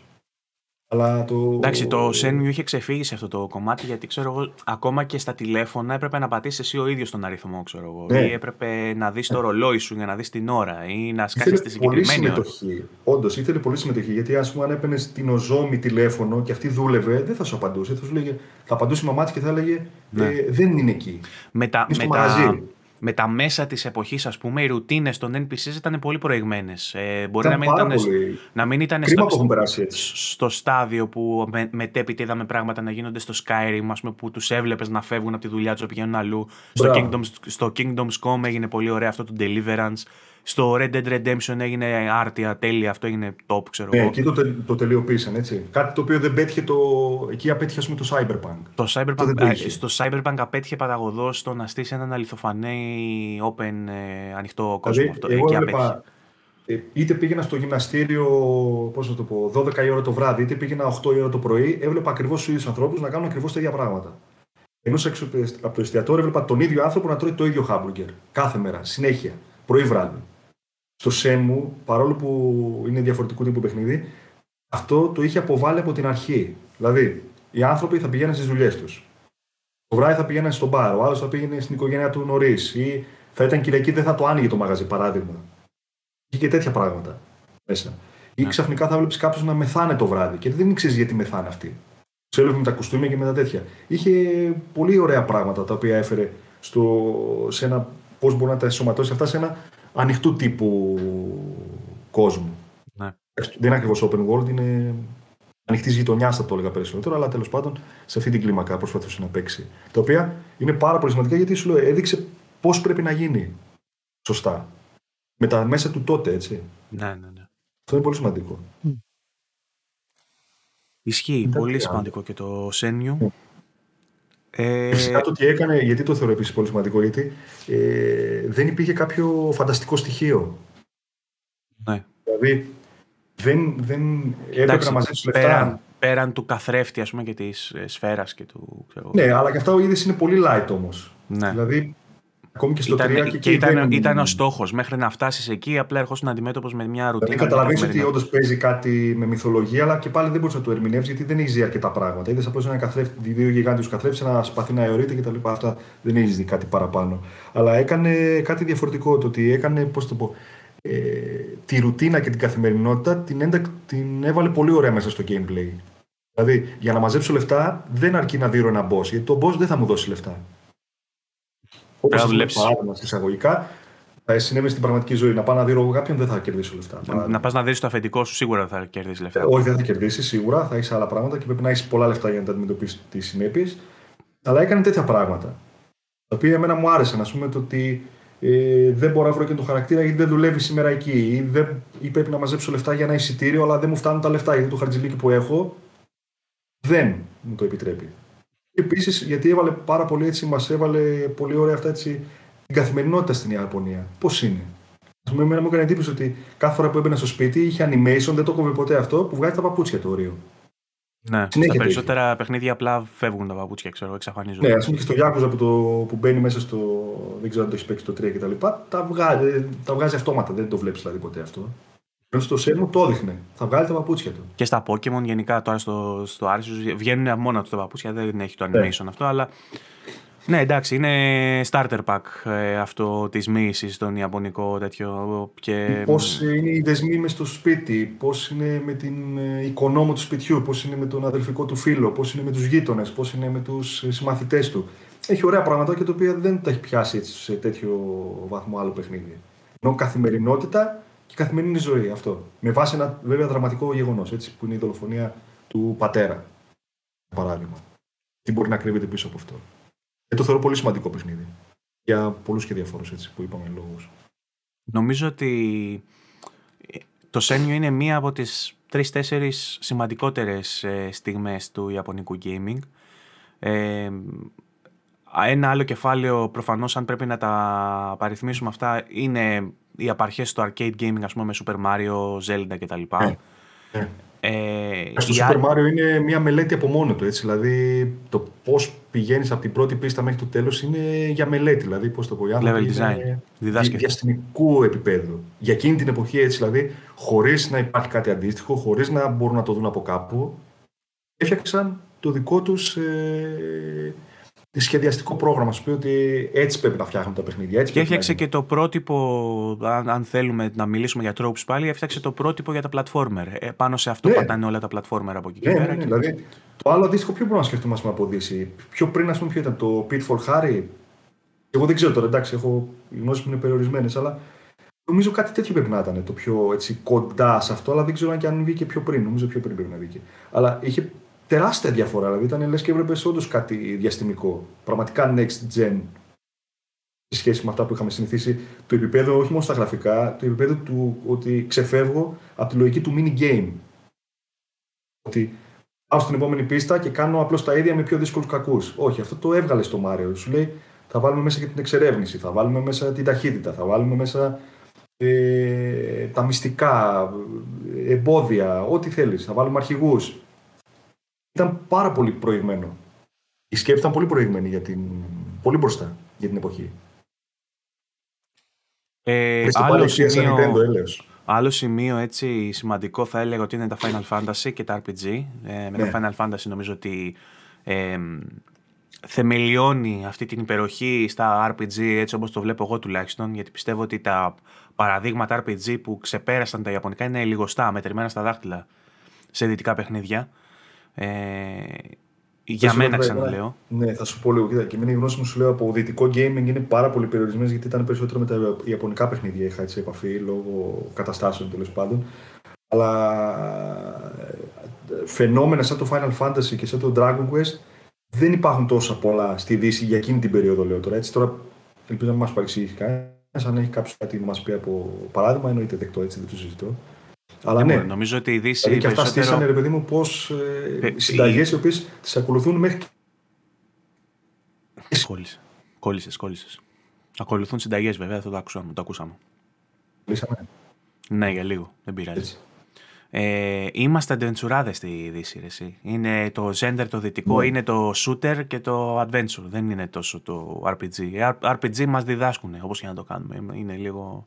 Υπήρχαν όμως και μεγάλα RPG. Υπήρχαν μεγάλα στι απαρχές του gaming, νομίζω με τα text RPGs και τα ναι. ξέρεις, αυτά. Ναι. Αλλά με, με τη σύγχρονη μορφή του στα RPG πατάνε λίγο στο αρχέτυπο αυτό του Final Fantasy και του Dragon Quest και του.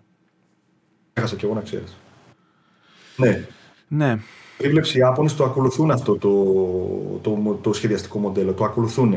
Όσα χρόνια και να αλλάξουν, όσους πόρους και να έχουν για να αναπτύξουν το παιχνίδι τους, βλέπεις ότι τον ακολουθούν αυτόν τον τρόπο σχεδιασμού. Mm. Δηλαδή πάνω κάτω το ίδιο πράγμα, το ξέρεις. Ναι. Βέβαια δεν ξέρω, καλό είναι αυτό, κακό είναι, αλλά τέλος πάντων δεν βαριέσαι. Άλλο καπέλο αυτό. Okay. Άλλη συζήτηση. Αγαπημένο παιχνίδι Ιαπωνέζικο έτσι για να κλείσουμε σιγά σιγά. Ε, Ιαπωνέζικο, αγαπημένο. Ε, είναι πάρα πολλά τώρα. Εσύ, τι να σου πω. Ξέρω Golden Axe, τι να σου πω. Golden Axe. Με, με μία ανάσα το δούσες. Μην μου πεις είναι δύσκολο τώρα. Κατευθείαν είπες Golden Axe. Κοίτα λίγο, υπάρχει και. Χρειάζεται και πολλή σκέψη, έτσι. Mm, Σωστός, ναι. Δεν φαίνονταν καλά. Ε, δεν φαινόταν, ναι. Τώρα στο τέλος. Μην με είχε τρελάνει αυτό, αυτό και το Ghost and Goblins με είχαν τρελάνει. Mm. Και ένα άλλο, το Dark Seal της ε, Data East. Ένα παλιό arcade. Με υπότες, μάγους, ninja. Ήταν σαν, σαν Diablo, ε, τέτοια οπτική είχε, δηλαδή ισομετρικό ήταν. Πολύ περίεργο. Καλό. Μιλάμε για τα παλιά έτσι μετά. Καλό ακούγεται, ναι, σαν ανάμνηση το ακούω. ναι. Αλλονού, όχι δικιά μου. Ε... Νομίζω υπάρχει στο Switch αυτό πλέον. Έχει κυκλοφορήσει. Πιστεύεις, πιστεύεις ότι τα πιάσαμε όλα τα κλισέ, τα σημαντικότερα ή έχουμε ξεχάσει κάτι; Όχι. και για προετοίμαστε όπως πάντα που είμαστε νομίζω... Πολλά είπαμε. Είπαμε και καλά, αλλά σίγουρα αφήσαμε έναν τόνο απ' έξω, δεν το συζητώ. Okay. Σίγουρα. Αυτό όμως είναι το game storming, γιατί σε αυτό το σημείο έρχεται εδώ πέρα ο λαός από κάτω του VG και προσθέτει αυτά που εμείς δεν σκεφτήκαμε. Τι είναι το game storming, είναι ένα brainstorming με παιχνίδια. Ρίχνουμε τις ιδέες μας, ρίχνουμε έτσι τα. Ε, οπότε, όπως καταλάβατε, το συγκεκριμένο επεισόδιο ήταν μια οδή στο, στην Τζαπανίλα. Ε, που μιλήσαμε κυρίως για τα tropes, οπότε όσα tropes πιστεύετε ότι δεν πιάσαμε, γράψτε μας από κάτω στα σχόλια στο YouTube και στην κοινότητα στο VG24 Gaming Community γράψτε μας ε, άλλα γιαπωνέζικα ε, κλισέ και tropes από παιχνίδια που δεν σκεφτήκαμε τώρα. Λοιπόν, νομίζω ότι Σπύρο κάπου εδώ θα κλείσουμε.